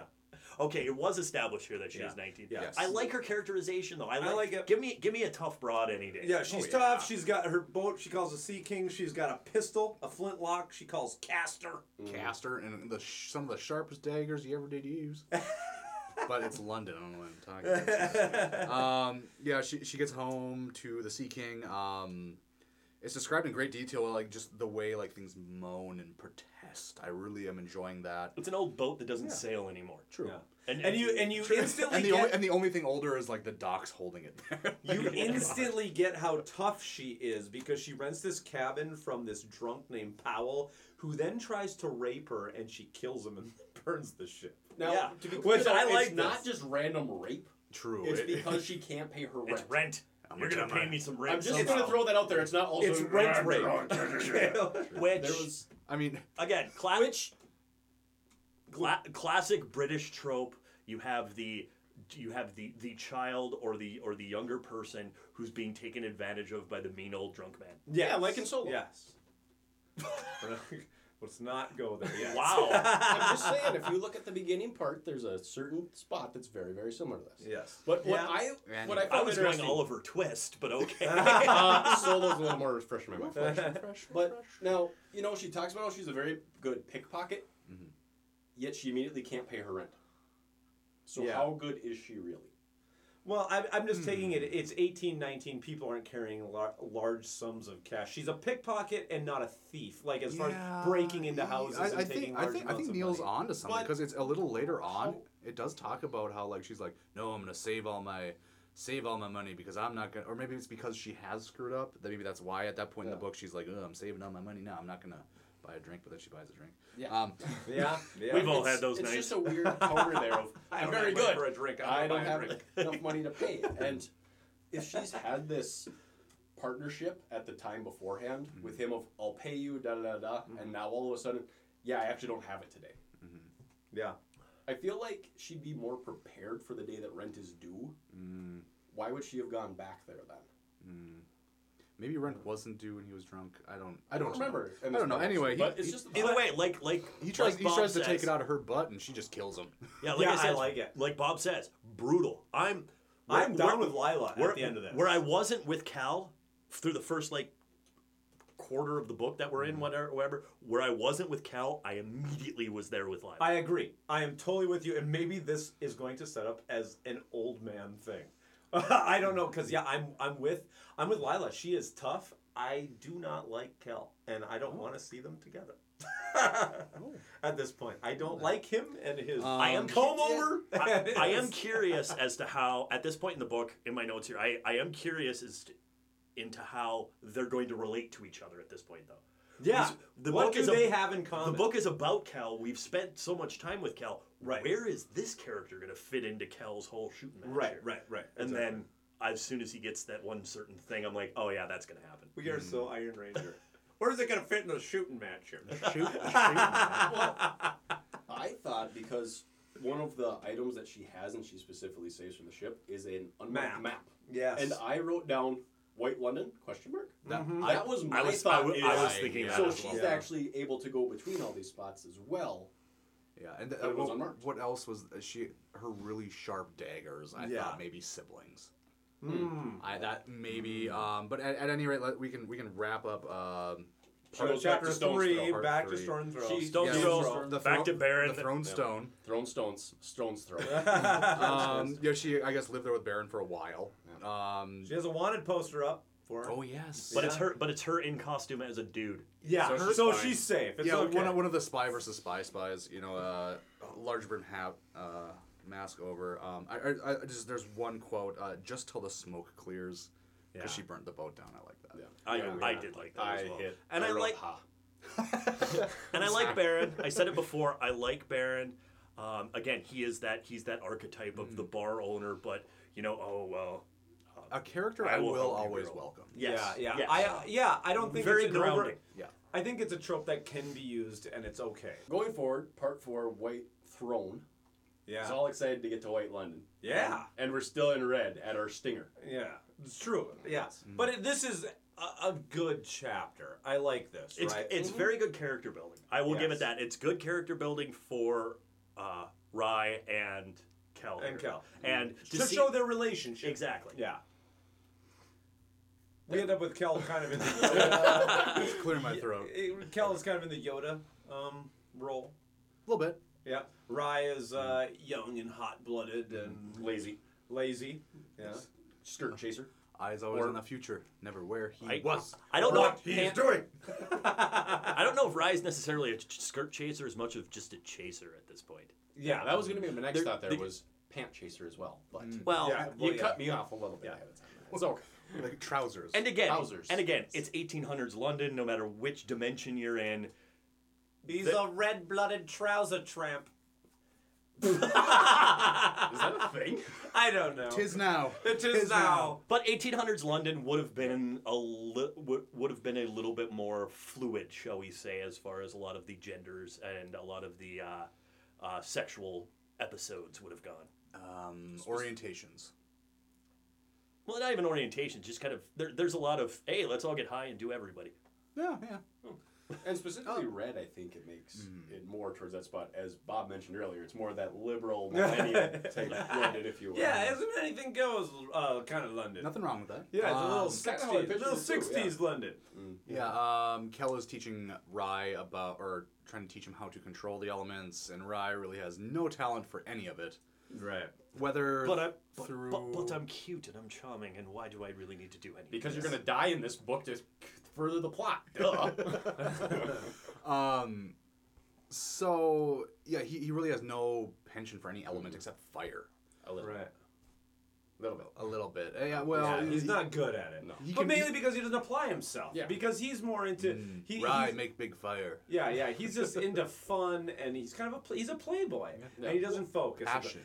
But he's not evil in any way. No, I mean you take him as being he's very open, he's honest, he loves Kel. Wants the best for him. Mm-hmm. But at the same time, he's just out for his own pleasure. At the same point. But on the other hand, too, the people love him. Oh, yeah. He's a lot of fun. Well, yes. But the people love the royal family. The people of Red London are very, very much with their benevolent royalty. Mm-hmm. Because, you know what? Because he is David Bowie. That is why. So, like, hello, everybody. Come to my party. Even if the power goes out, I'll pantomime for an hour and a half. Yes, over in the side corner, we've got a plate of an entire table set up with fruit. It's on a naked woman's body. And over there, we've got vegetables on a naked man's body. I'm going to pantomime. I'm in a box right now. Tell you what, in the fridge, we've got purple stuff, orange juice, and piss. Are you sure you two aren't mixing your podcasts right now? Wow. I mean, let's take out a mirror and sniff some cocaine. You went David Bowie. I went Oscar Wilde. Okay, yes. And I'm sure that's more of the reference. We're sticking 1800s. Yes, Oscar Wilde. Yes. Yeah, I don't know. I learned a new voice from that podcast. V.E. Schwab is far more high-minded than we are. Definitely Oscar Wilde. Oh, okay. Not David Bowie. Yeah, going with the character development, when Rai messes up with his lack of focus and Kell-Ass uses blood magic, again, cutting himself. Mm-hmm. Thinking more by the elbow, personally, after looking at some pictures. Whatever. But of actual bloodletting. Of actual bloodletting. But anyway, there's a moment where Rai specifically goes that in the past he'd caused Kell to be hurt badly with his blood magic. Oh, and he was feeling all this guilt, and I'm like, well, what did he do? What did he do? We're not going to find out yet. No. And that's great. I mean, it's pulling me in now again back towards these characters. Specifically, like you guys, Kell, not high on my list. I much prefer Rai right now. Oh, really? I do like Rai, yes. He's really fun, especially when, well, what did Holland do? He was here. Suspicious. Why aren't you telling your adopted brother what actually happened? Well, and I think we get that little drop that you just talked about, that we have that the adopted brother has been hurt by stuff that Rai did in order to save Rai, because Rai has made mistakes or whatever happened, and it really builds that bond between the two of them that is not necessarily there with the rest of the family. Trust the English teacher. But then finally, Neil. Actually, I'm sorry. That was actually the Queen was very like keyed into that about how tired he looked. I think this family is very guilty, or they must feel guilty about what he has to do for them.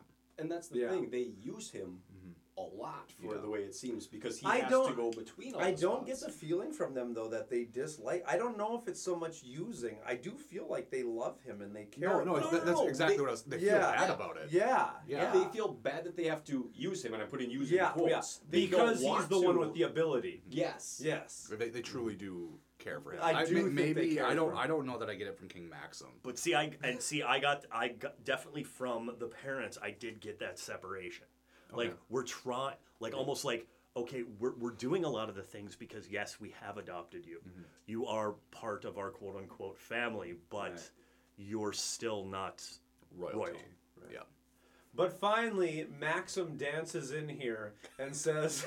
I don't think he dances. I thought he more like... He kind of just walks. I thought he just kicked in the door and like, hey, get to work. I'm going still with that. He's Maxim from Dancing with the Stars. Oh. But he dances in here and says that he wants... I don't even know what that guy looks like. He wants Kell to travel to White London. Mm. Okay. And we this is where we, I think, first learned that London is the buffer between... them in Black London. Red London and Black London. Yeah, it's somewhere near here. But right here, props to V.E. Schwab. What I like about her is she set up Red London as being the place you'd want to be. It's, the party place. Mm-hmm. It's high times. It's a lot of fun. Where everybody knows your name. Everybody knows your name. But at the same time, you get a feeling they get to live in this decadence because of White London, which is, although bled dry, right, and sickly, it is what's holding back Black London. They are what is holding. Otherwise, Black London would invade Red London, take them down, And I do, going off of what you said, Bob, there, it's interesting because a lot of times when people talk about multiverses or you go with multiverse theory, it's a layered on top of each other idea. And it's interesting the way the author here puts it. Yes, they are kind of layered on top of each other, but it's off just slightly, so they're actually kind of next to each other. It's actually a chain more than it is a layer. Which I really like. Mm-hmm. Yeah. And I think that's an interesting theory when you start talking about multiverses. And this is where the author finally sets up the threat, is that Black London, it would want to bleed out of where it's at into White London. White London has had to go militaristic to keep Black London out. Sort of. I would disagree with what you initially said, that... Red London gets to live this way because of White London. Red London gets to live this way because they have laws that they follow with magic. White London has perverted and chased the magic in more of a, and it is because of what they did. We will get more into it. I think towards the last part we'll do for this podcast here about where Black London, when they closed out Black London, where White London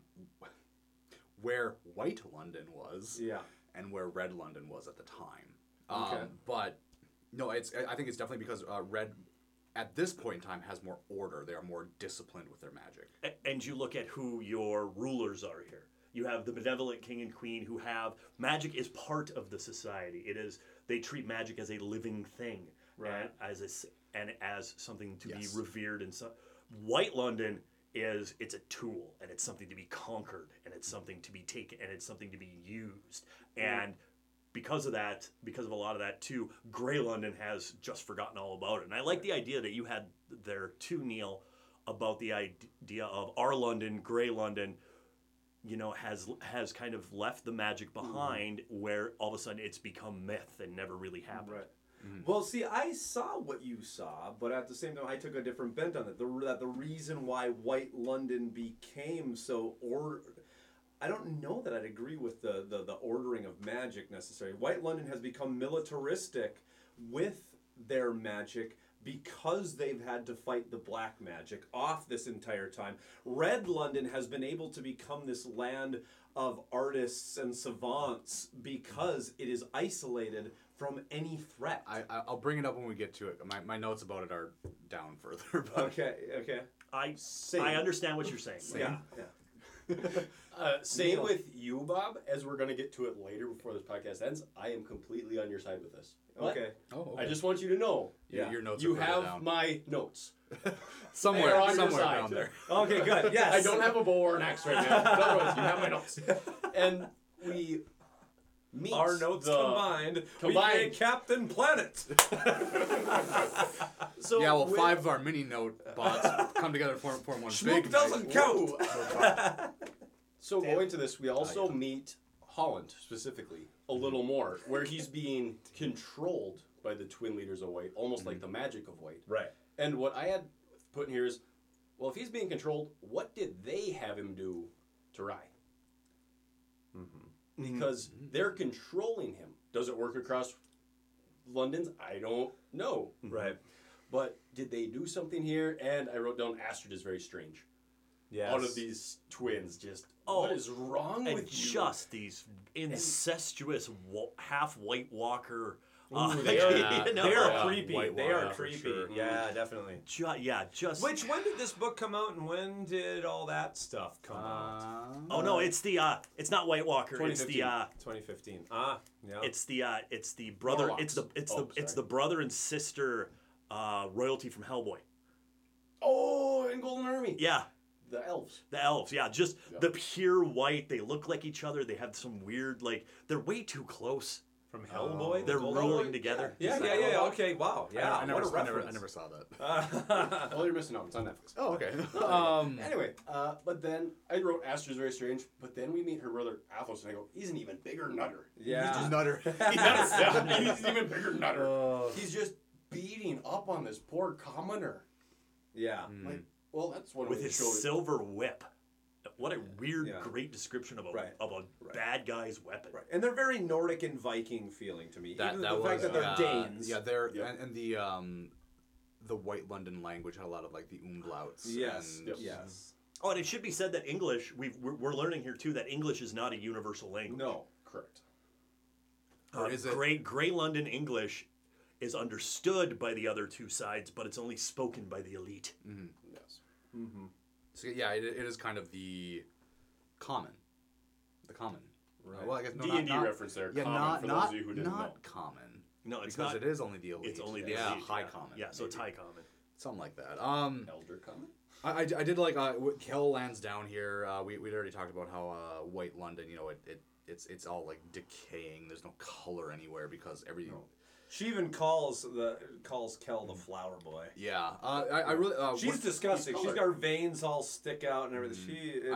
I liked when he first gets down there and like he's walking through there like usually like in Red London he's very reserved with his magic, but here he just kind of like projects it a little bit to kind of be like don't even try. Well, that's the thing. The people there they're so starved for magic they would go after him, and if their whole militaristic power is whoever kills who's on the throne they're in charge, taking him. Isn't this where they believed if they ate him, yes, they would take in his power as well? Mm-hmm. So he had to do that. No, otherwise, the weird, creepy little Morlock people would have come out. Morlock people. Right. That's how I pictured him, just waiting in a little bit. Or Gollum, even if you will. Yeah. And then they bring in meat in part 4, section 4. Again, twins are weird. He's talking with them. they make him drink Holland's blood. Yeah, which is group. Yeah, which he gets royally tanked off of one drink. Yeah, yeah. Astrid. Well, Kel goes to give Astrid the letter from Kingdom Axum, and she uses Force Lightning on Kel. He doesn't fight back. Like it's kind of almost like an instinct. He's like, okay, well, you want to met? Like, no, I shouldn't because I don't want to cause any conflict here because.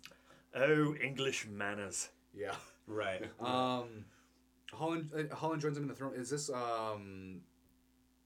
Four. Yeah. Yeah, four. When do we get like that for sure Holland is under their control? Is that in that is back in two, I want to say. Because you find out that he had wanted to be king. Correct. And he got beat by both of them together. Yeah. So we get this idea that Holland is a person who always wants to be free. In free and then in power. Well, he wants to take power. And he'll use any means to get it. And it's not only that, you know, oh, he lost to be king, so he's got to be the... No, he's been magic branded to be their servant. Right, yes. Yeah. Mm-hmm. And even when he goes to give or fill the cup with his blood, she wrote it that he, like, when he's going for his knife, he goes for the, like, pendant that's controlling him first, but then, like, has no choice but to, like, go for the knife instead. Mm-hmm. It's like he's always, like, trying to, like, his subconscious even is just like, get this off me, get this off me, get this off me. Right. Their land is known as Macht, by the way, which, little side note, is Swedish for power. So it's definitely coming from Nordic. It's definitely the idea of Danes and Nordic. Yeah, that's definitely cool. Staying. Cool. Yeah, Kel gets drunk on gold sweet liquid. He should have stopped at two or something. It kind of like skips the conversation, which I'm okay with. Yeah. He's drunk, he's stumbling around. A lady outside, the Scorched Bone. He goes to the Scorched Bone. I like this name, that's cool. Yeah, Fixed Tavern. She has a letter for Olivar and payment for Kel. And this all and this Olivar twist.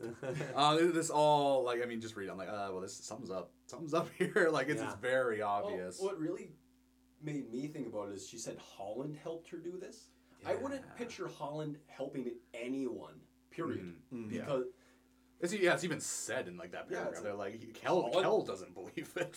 Yeah. Well, then the other thought is Are the twins controlling Holland to have him having done this before? Yeah, or so it's that whole. Well, since he's not under his own power, what is he actually? Able but you know to what? His hand does slip towards the pendant. Yeah, right. Maybe he does slip out and do good things every once in a while. But this woman, she says she paid the price and she touches her neck. At this point, part, I was just kind of like, and this is me now. You know, back then in my notes, I was like, so are the Antares vampires, or like that? I had this or thought, the Danes. Yeah, the Danes. Yeah, sorry, they jumped into my head like, well, are they vampires? What's going on? You know? I mean, like, kind of like I'd believe vampires. Yeah, right. They seem weird. Yeah, exactly. But then the woman disappears, and we're on. Yeah, she forces the objects into the letter and the thing in the. And the payment into Kel's hands, straight up Batman's, and just disappears. Yeah, just a poof.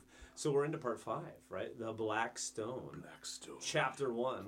We're back to Lila. Bart. Delilah. Lilo. And Stitch. I was thinking. Well, actually, he cuts himself all the time. He could have stitches, so it is Lila and Stitch. Lila's robbing during the day. Because I guess she just gives no F's. Hey, she's a really good pickpocket again. She's got the heart of Robin Hood, though. She kind of gives it to the poor little street kid on the corner and starving. Yeah. At which point the little street kid gets beat up for that. He gets roughed up by other boys. Yeah, I kind of like that luck. Like, had a nice once, and it just goes bad. Yeah. Okay. Talks to Baron for a little bit, and then she's like, you know what? No, it's the principle of the matter. And then goes and gets involved. Throws on her thieving mask, and... dashes off. And into chapter 2. And we're on to chapter 2.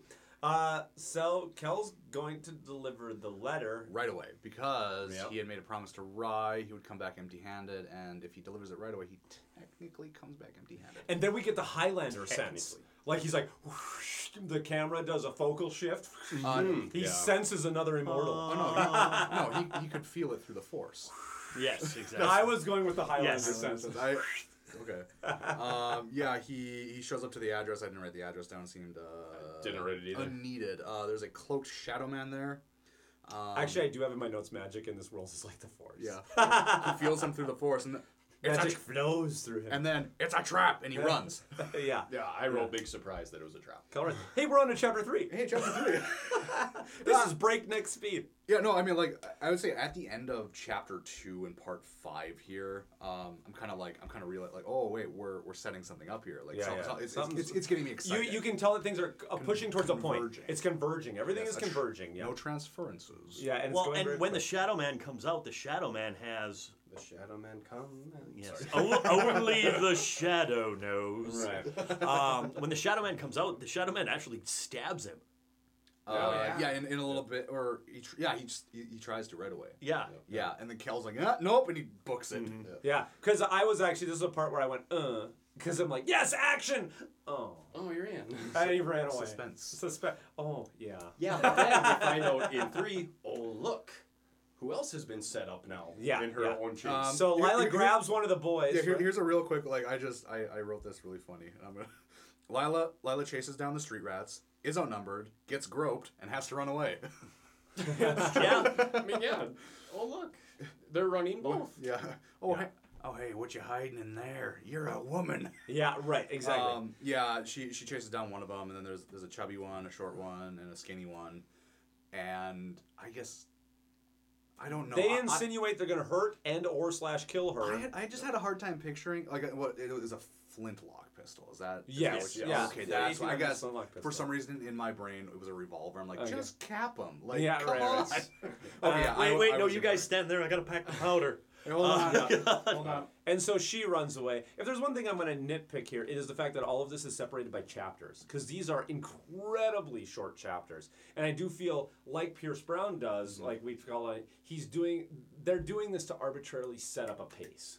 Yes. You know what I'm saying? Boom, boom, boom, boom. I would prefer this to like the weird gaps. I would go with gaps. I'm a gap guy on this one. I don't know that I'd go with chapters. Mind the gap. Mind the gap. Yes, Neil. Yeah. With how this is, I would go more on Luke's side of things because it's setting up that it is going breakneck pace because they're running. Mm-hmm. So, boom, to the next, to the next, to the next, to the next. Where's that little gap? They're in completely different Londons right now, so I don't feel bad about it. Oh, okay, yeah. I guess because it's world shift, so that's okay. And that does seem to be the theme of this, is whenever it is a new chapter, it's a different person, it's a different thing, a different person, a different place sort of deal. Yeah. So we're back to Kel. Back to Kel, right? He runs to a secret room in the Ruby Fields.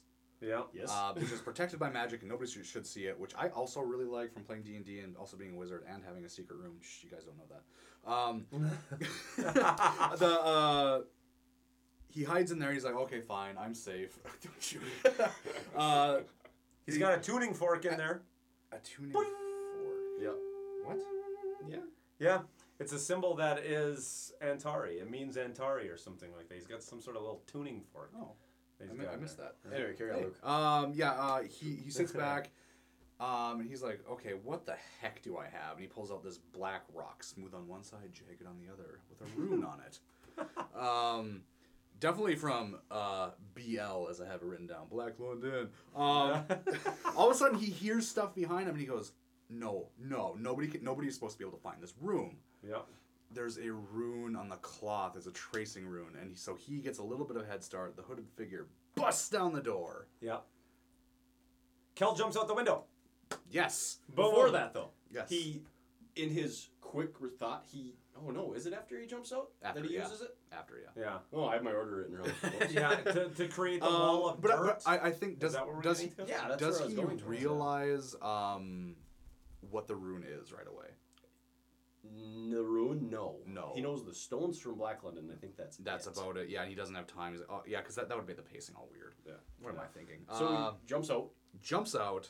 Gets hurt from it. Because it's a big fall. Jumps out a second-story window. Yeah. And then the men follow him into the alley. They have enchanted swords. And actually, then they also have the black X of a cutthroat.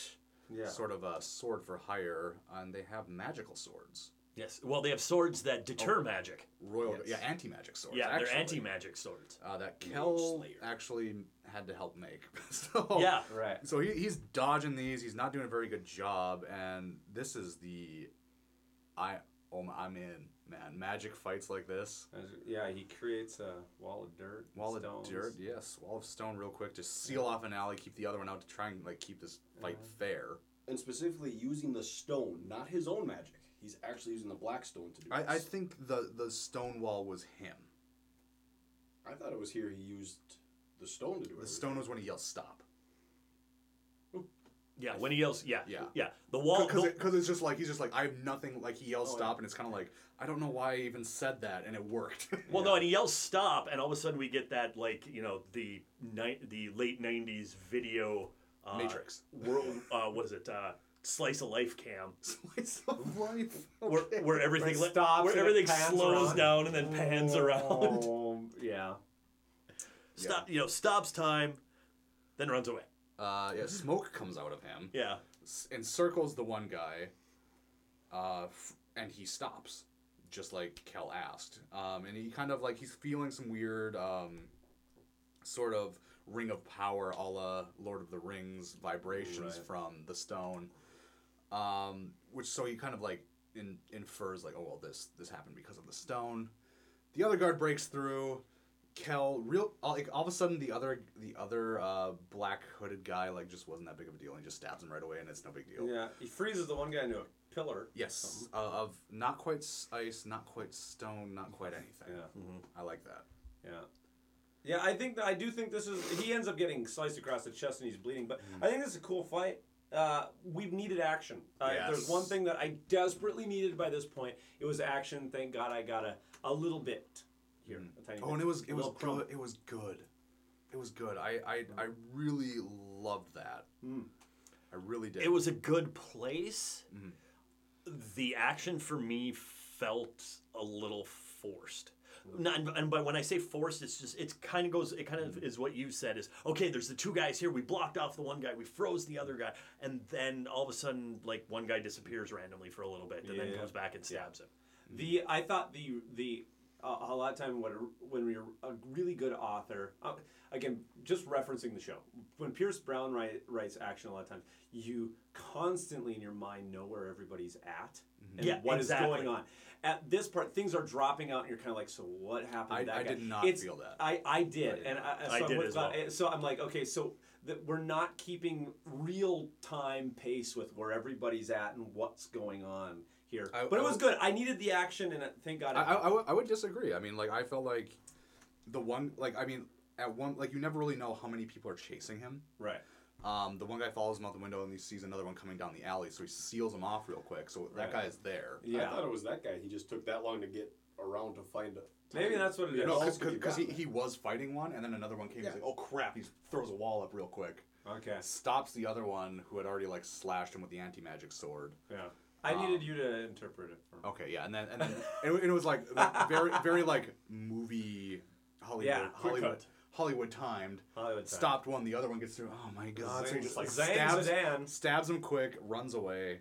Yeah, and a great little drop here too about the fact that when he uses when the stone helps him use the magic, or he uses the stone's magic, or however you want to interpret that. There's a great little drop description about both his eyes are now go jet black when he does it. His other eye went down when he does it for that split second. And then for sure, like it's because magic isn't supposed to be free. We do get a little bit of that somewhere here. So that's definitely here. So he's stabbed, throws a coin into the wall, pushes himself through into Grey London. It has to right, so we're in chapter 5, right? Beg for the magic to let him through. He has to ask, please. Yeah.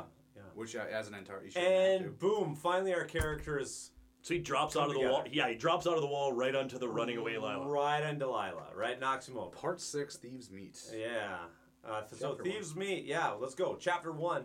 Flashback to Red London. The soldier who was frozen, the ice or whatever it is, cracks and melts into him, yes, and his eyes are completely black. By the way, if you want to see magicians with completely black eyes, watch the 5-part movie Mythica, available at Walmart. # not a sponsor. Not a sponsor. Don't give your money to them. Give them to us. And it possesses him. Yeah. It completely possesses him, and then all of a sudden he goes walking away. In my notes, in all caps, I have, oh yes, when I needed it, black magic zombies. Yes, black magic symbiotes. Yeah, which should be a song. Black magic zombies. What was the, the way it was written I thought was super cool, because you're kind of in the mind of the black magic zombie. He kind of... Like, he kind of comes to, like kind of gets used to his body real quick, sees his dead compatriot, kind of takes a step in, I can't remember what it says, no, there's no flame left in that. Right. Hears the sound of people laughing in the tavern and goes, oh, there we go, and, starts walking towards them. Okay, I'm going to say here... I like the moment of, what is it? It's described as he shuffles off, because he's still getting used to it. Which I have... Shambles. Yes, I have the, I have the men in black of the boat wearing the guy, wearing the man suit, getting used to, Yeah. Your skin's coming off your face. How's that? Although my one issue with this part is it is written so well, and I'm so excited for this. And then just as a forward throughout the rest of the book, this is so good, and to me, it's underutilized throughout the rest of the book. I wanted so much more of a zombie apocalypse or whatever going on. I wanted black magic venom. I wanted it all over the place, and I never get this in this book. There is now, from this point on, it seems like so much kind of... running, hiding in pawn shops, and character development, and boy, it's really not. It doesn't go where I want it to go. I completely agree with you, Bob. I wanted so much more to be done with the sentient black magic symbiote taking over. It's an awesome idea, and maybe it's in book 2. Never read book 2, but maybe it's in the next book or 3. Yeah, it's gotta be. You don't like. Have you read them, Neil? I thought you went through. No, I jokingly said I was going to read them. Oh, okay. Actually, I know where this goes for this at the end of this book, which we'll get to. That's what we'll get. Yeah. So. Cal falls out of the wall on Delilah. Yeah. She pickpockets him, takes the stone. He kind of half wakes up and goes, oh, God. Oh, crap. Yes. So on a strange note with this, my first thoughts reading this is, okay, I don't like her anymore. Oh, really? Okay. She's set up as this Robin Hood-type character, yet she sees someone obviously hurt, and she steals from them. She does think he's drunk. At the time. At the time. All Cal's fault. At the time, you're right. It said nothing about how she slashed in the chest. The guy obviously looks messed up, and you just go, whoop. Yeah. That kind of ruined my whole Robin Hood thought of her at that time. Okay. This is ridiculous. You don't like her anymore. She's homie's bleeding out. Okay, from that point, yeah. And then we jump on to, chapter 2, right, wwhere Lila's going back to her apartment. In the 6th, though. Yeah. We rewinded a little bit, right? So in still 6, thieves meet. And she's all... Oh, yeah, actually. And she's all in the midst of this existential crisis about how she has nothing, and her life has been about nothing. And then... Kel bamps into the room. Bamps is exactly the word I wrote down. That's what I have written in mind. Bamps into the room. Yes, he night crawlers into the room. Yeah, something super cool. Bamps into the room, goes for the stone, and passes out. Yeah, and wakes up tied to the bed, and I'm like, oh, this is going somewhere. Well, before that, I was doing the same thing. Yeah, before that. So here, going back to what I literally just said... Okay, she does admit she thought the guy was drunk, so I'm okay with that. Yep. But now she sees him, he's covered in blood, sees his two eyes, looks like he's getting ready to wake up, and she smacks him in the head with a book. I thought it was she saw the black eye, got freaked out by it, and hit him because of it. Yeah. Well, it looked like he was waking up, and then she just... Yeah, because he was he opened his eyes, she saw the black eye, went, oh, God! And she smacked him with a bug! Right. It's and then it gets to that tied up. Yeah, it does. Yeah. He's tied up, and there's something in this next chapter about how... I gotta find it. Well, Kel uses his magic to burn off the ropes, right? But Lila can see the magic door that he used, and Grays can't do that. Sort of if you ever watched Jumper? Nope. I took that thought as she currently has the stone. Of course she's able to see everything right now. Yes. Okay, maybe the stone's activating everything. And see, I took it as, okay, obviously we're going to have the person from the non-magic place that isn't supposed to have magic. Obviously we're going to have that trope of, there's somebody who has magic. Well, that's what I thought eventually was, okay, she's going to be the Grey Antari. Yeah. And that's what her role is going to be. And find that spot yet there, buddy? No, I'm still looking. Okay, well, anyway, I'll fill some time here for you, if you will. Do. Here in we're in chapter 3. Well, while he's looking for it, right, she learns how to... Yep. She magically learns how to use the stone to make the sword. I can do anything. Yeah. So she makes a black sword and then makes Kel do a Magic Mike show. Well, no, she makes a fake cow. She makes fake cow. Makes fake cow. She makes fake the Gollum cow. Yeah. Magic Mike show. Yes. No. Yeah. But you know, I can, what can strings and old timey instruments play the you know do do do do do. Yeah, I don't know. So she tries to unsummon him. It attacks her. The real Kel dispels her. Takes the rock. Fake Kel just doesn't dispel her. That'd be the end of the book. Yeah, the real Kel dispels it. Sorry, fake Kel. Takes real the rock. Dispels fake Kel. Yeah. Tosses and the sword gets tossed out the window. Eventually, yeah. Mm-hmm. Yeah. It's cool. I have written in my notes. It's cool. He binds her. And with the wood of the walls. Yeah, which is cool. I did a great movie scene. I'm gonna really great. A great movie scene where the panel on the wall comes out and makes a handcuff around. Yeah, it would be really good. I'm gonna give up on Apocalypse pushing him into a wall. I'm gonna give up on looking for that part. I swore there was a part where it was like, it was just so contradictory of itself. About like her being so caring and blah blah blah. And not caring about his eye or something. Like, you just knocked him out because his eye scared you. Yeah. Like, anyway. But maybe she's conflicted about her feelings. She's having feelings. I feel like she has feelings almost immediately. I did not. I just thought she was a little... She's getting weak at this part. She almost got raped by the old man. She just almost got beat up by the three guys in an alley. Okay, I could see her being a little bit cautious about strangers. She's a little weird. And she's willing to give money to little child strangers. Shadow Kel's striptease. I do like. It's like the book's not taking itself too seriously. It was kind of the vibe that I felt. Yeah, and it was refreshing to me. Right. Nothing. Honestly, something like that used incorrectly could have like ruined it. Yeah, but it was kind of fun. It was like the way that she like said like. Of course I can make it do this. Like, yeah, he's like, right. I think it's like, he's like, would you just stop? Like, yeah, right. Please. And see, I was I was messed up at this point because this is the half of the book here where, for whatever reason, I'm still thinking in my head that she's like 14. Oh yeah. No. And so this scene was totally like, what is going on here? Yeah, right. So we're on to chapter 4, right? Lila cuts herself free from the wall after about an hour. You know, and again, I love this wall scene. Like you said, Club, great movie. If this ever becomes a movie, great movie scene. And did we have, just to back you up here for 1 second, did we have the part here where the sword, what happened to the sword after it was thrown out the window? That's after she cuts herself out, she has this weird moment of, I shouldn't have this. I really want this. I shouldn't have this. And then she throws it out the window after being able to fight strongly against it. Yes. Yeah, and so we get out the window, which will come back. Yeah. Which it goes out the window, clanks into the alley as some drunk dude is walking by, and then all of a sudden it like... his name is Booth. Booth. Yeah. And then it is... I will give her credit here. Written very well because and I'm going to keep going back to the Venom symbiote because that's how I keep seeing this thing. That's exactly how I see it. Because I just see the sword like slithering up to the guy and like... Yeah. Yeah. So with that thought, I agree with you right now thinking about it, but at the time I thought, well... Black in the veins, black in the eyes. Well, that's similar to something we've already seen in this book. It's the exact same as the veins of the Dane twins. Oh. Yeah. And then I wrote fishy business because they're right by the water. Fishy business. Oh, nice. I generally would boo such a pun, but I enjoyed it. But I found all that very cool. Like the stuff that I have, I think that's a very cool setup with this black symbiote, and I will say that I wanted so much more from it though. I want so much more from this, and in part 2, I've got way more to say on where this goes. I feel like we're gonna cut it here. This is gonna be a part 1 of two part like we do, like we always. The Dungeons and Dweebs guarantee.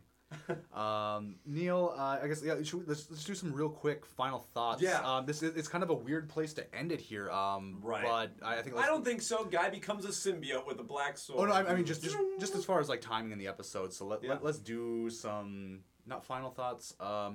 Median thoughts. Yeah. Where are we at right now? Median thoughts. What do you remember? What you were feeling at this point in the book? At this point specifically, it just started getting going. Chapter parts 1, 2. 3, 4. If that was all the book was and it was going to be that same style the whole way, I probably would have thrown the book at Paul for saying that he stopped reading the book and said, why didn't you give me a better warning? But now things are starting to pick up. I'm enjoying it. And I can't wait until during the next podcast where we actually are able to have that debate between red, white, black, and gray London that Bob and I are already teamed up on the same side. Yeah. Because that's in the next part, and I really can't wait for that moment, because you two are wrong, and I pointed out. So, clap. What do you think? At this point, we're halfway through, and I'm feeling much better about the book than I did at the beginning. Those first, like, that first quarter of the book, I had such a hard time getting into. Mm-hmm. I was much better able to get into it once we got the Lila character. Right. Once we got the Lila character, that I was able to identify more with that. Even though I had a weird age thing with her in my head, I was much better able to relate to her writing than I had been to Kel so far. Kel was just coming off to me. Pretty much up until the point where he got stabbed in the alley, Kel was coming off to me as the spoiled magic brat. Mm. And I really wasn't liking that. I really wasn't identifying with that. I agree. This guy is supposed to be our hero. We're supposed to want to identify with him. I really just wasn't. Lila came into the picture. I was able to identify with Lila. Actually, the character I'm able to most identify with so far is Baron. Yeah, I can tell that. My God. And I say that because Baron's very similar, and Luke and Neil know, Baron's very similar to a lot of the characters that I play when we play D&D. No, he's not. Well, Baron is a nice guy. Your character is not. Actually, he will be now, but that's another story entirely. Spoilers. Yes. Spoilers. I'm sorry, Matt. Please don't take it out on me that I said that. That was a shout out to our God for D&D. But no, I'm into it at this point, and I want to know what happens. I'm not comfortable with the characters. I'm not comfortable with all the writing. I like some of the drops. The Jen and Parrish drop. Yeah, it's Rosencrantz and Guildenstern. It is. I like that. I like some of the tropes that she's using. I just don't like a lot of her writing because I feel too disconnected from it. I feel way too far outside the third person than I like to feel when I really want to be into a book. Mm. Now that I've rambled about that, Luke. Hi. Hi. So, welcome back. My median thoughts on A Darker Shade of Magic. I've enjoyed myself throughout this entire... Maybe some things with Lila, I kind of am like... Okay, I'm starting to feel like there's a little bit of retreading going on, but not in a bad way. There's a lot going on here. There's mystery in a good way. I feel like a foundation has been laid for something that where I'm at in this point in the book... I'm going to continue on whether we're going to do it for this podcast or not, because it's got that fantasy, that magic. It's got something I've been looking for in a book. Bob. Yeah, going along the lines of Klob, there's something about Kel just did not resonate with me. And the big problem is if one of the main characters is not doing it for you, it is going to be a slog. And so this first part was a slog for me. So I, that being said, though, I do really like Lila. Okay, so that's I do really. And it was think just she's minor a strong parts character. Lila. It was just minor parts of her. Yeah, and I did really like her, but I agree with you. There's some of the parts of the writing, and there's nothing I can put my finger on. I can't put my finger in cite specifics. There's just things that this I think is a combination of everything. Character names that just happen. By happenstance to resonate with the real world. That's hard for me to disconnect from. And there's parts of the writing that are not connecting with me. There's a lack of action. There's odd things with the writing and pacing and chapter delineation.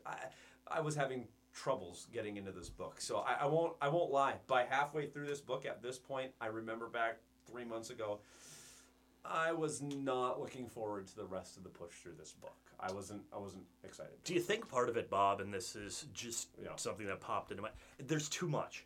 There are times here where there is too much going on. Mm-hmm. Either do the book about the realm travelers or do the book about the sentient black magic symbiote. No, I think having them both in here doesn't...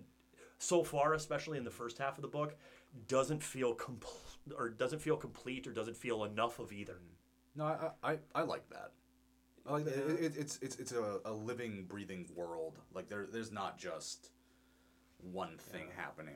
I like that it it moves. There's I can buy that. Yeah. What I pledge to do, I've got to go back. I'm gonna read this again before we do part two. Yeah, you are. I've got a refresh on this book because I know going through it there was things I can't put my finger on anymore, and I gotta clarify for myself. Maybe it was the mood I was in when I read it. Coming off a Red Rising trilogy, the perspective. We've done a lot of far lower key sci-fi books. Maybe it'll be far different reading it again. You know, so I need to come back, reread this book, and kind of either fall in love with it or out with it again. You know, to find out what was going on that first time I read it. Because right now, I know I wasn't happy and I did not like this book at all when I read it the first time. And at this point, I would have jumped off, even with the action we got that first time. So I got to go back, reread, find out why that was. Mm-hmm. You know, I don't remember. Cool. So, okay. Yeah. Well, folks out there, you're listening. Do you agree with us? Are you against us?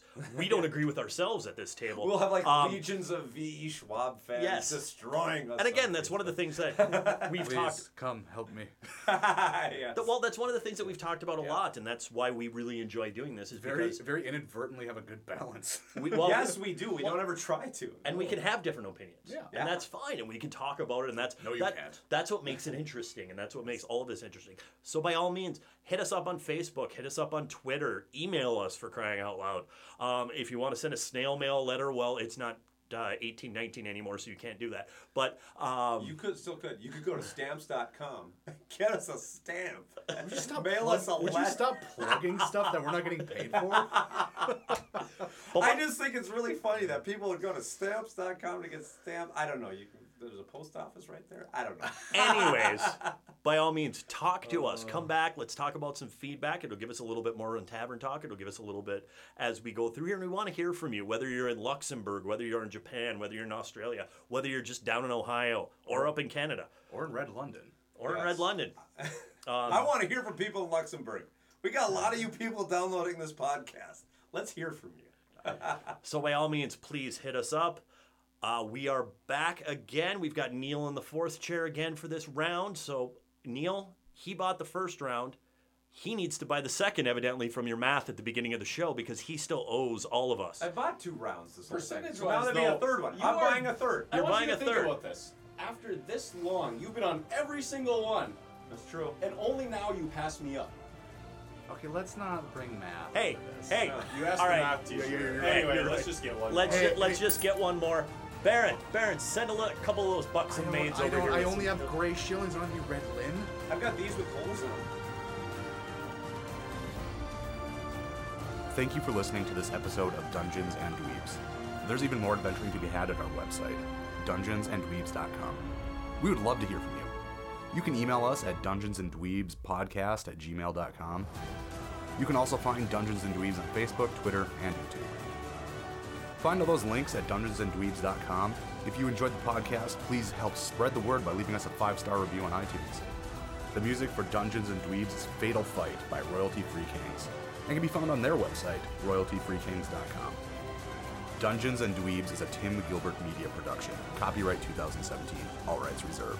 And no part of this show can be reproduced, repurposed, or redistributed without the express written permission of Tim Gilbert Media.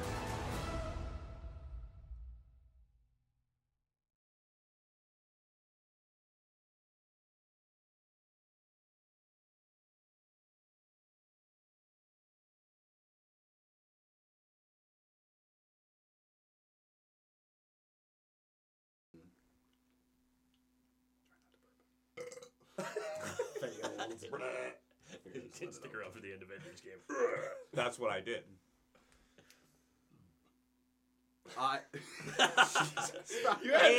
We're off the rails already. It's going to be editing. Timestamp 5.5 minutes. Yeah, so you don't do that anymore. You used to do that. Because I just listened to it. Okay.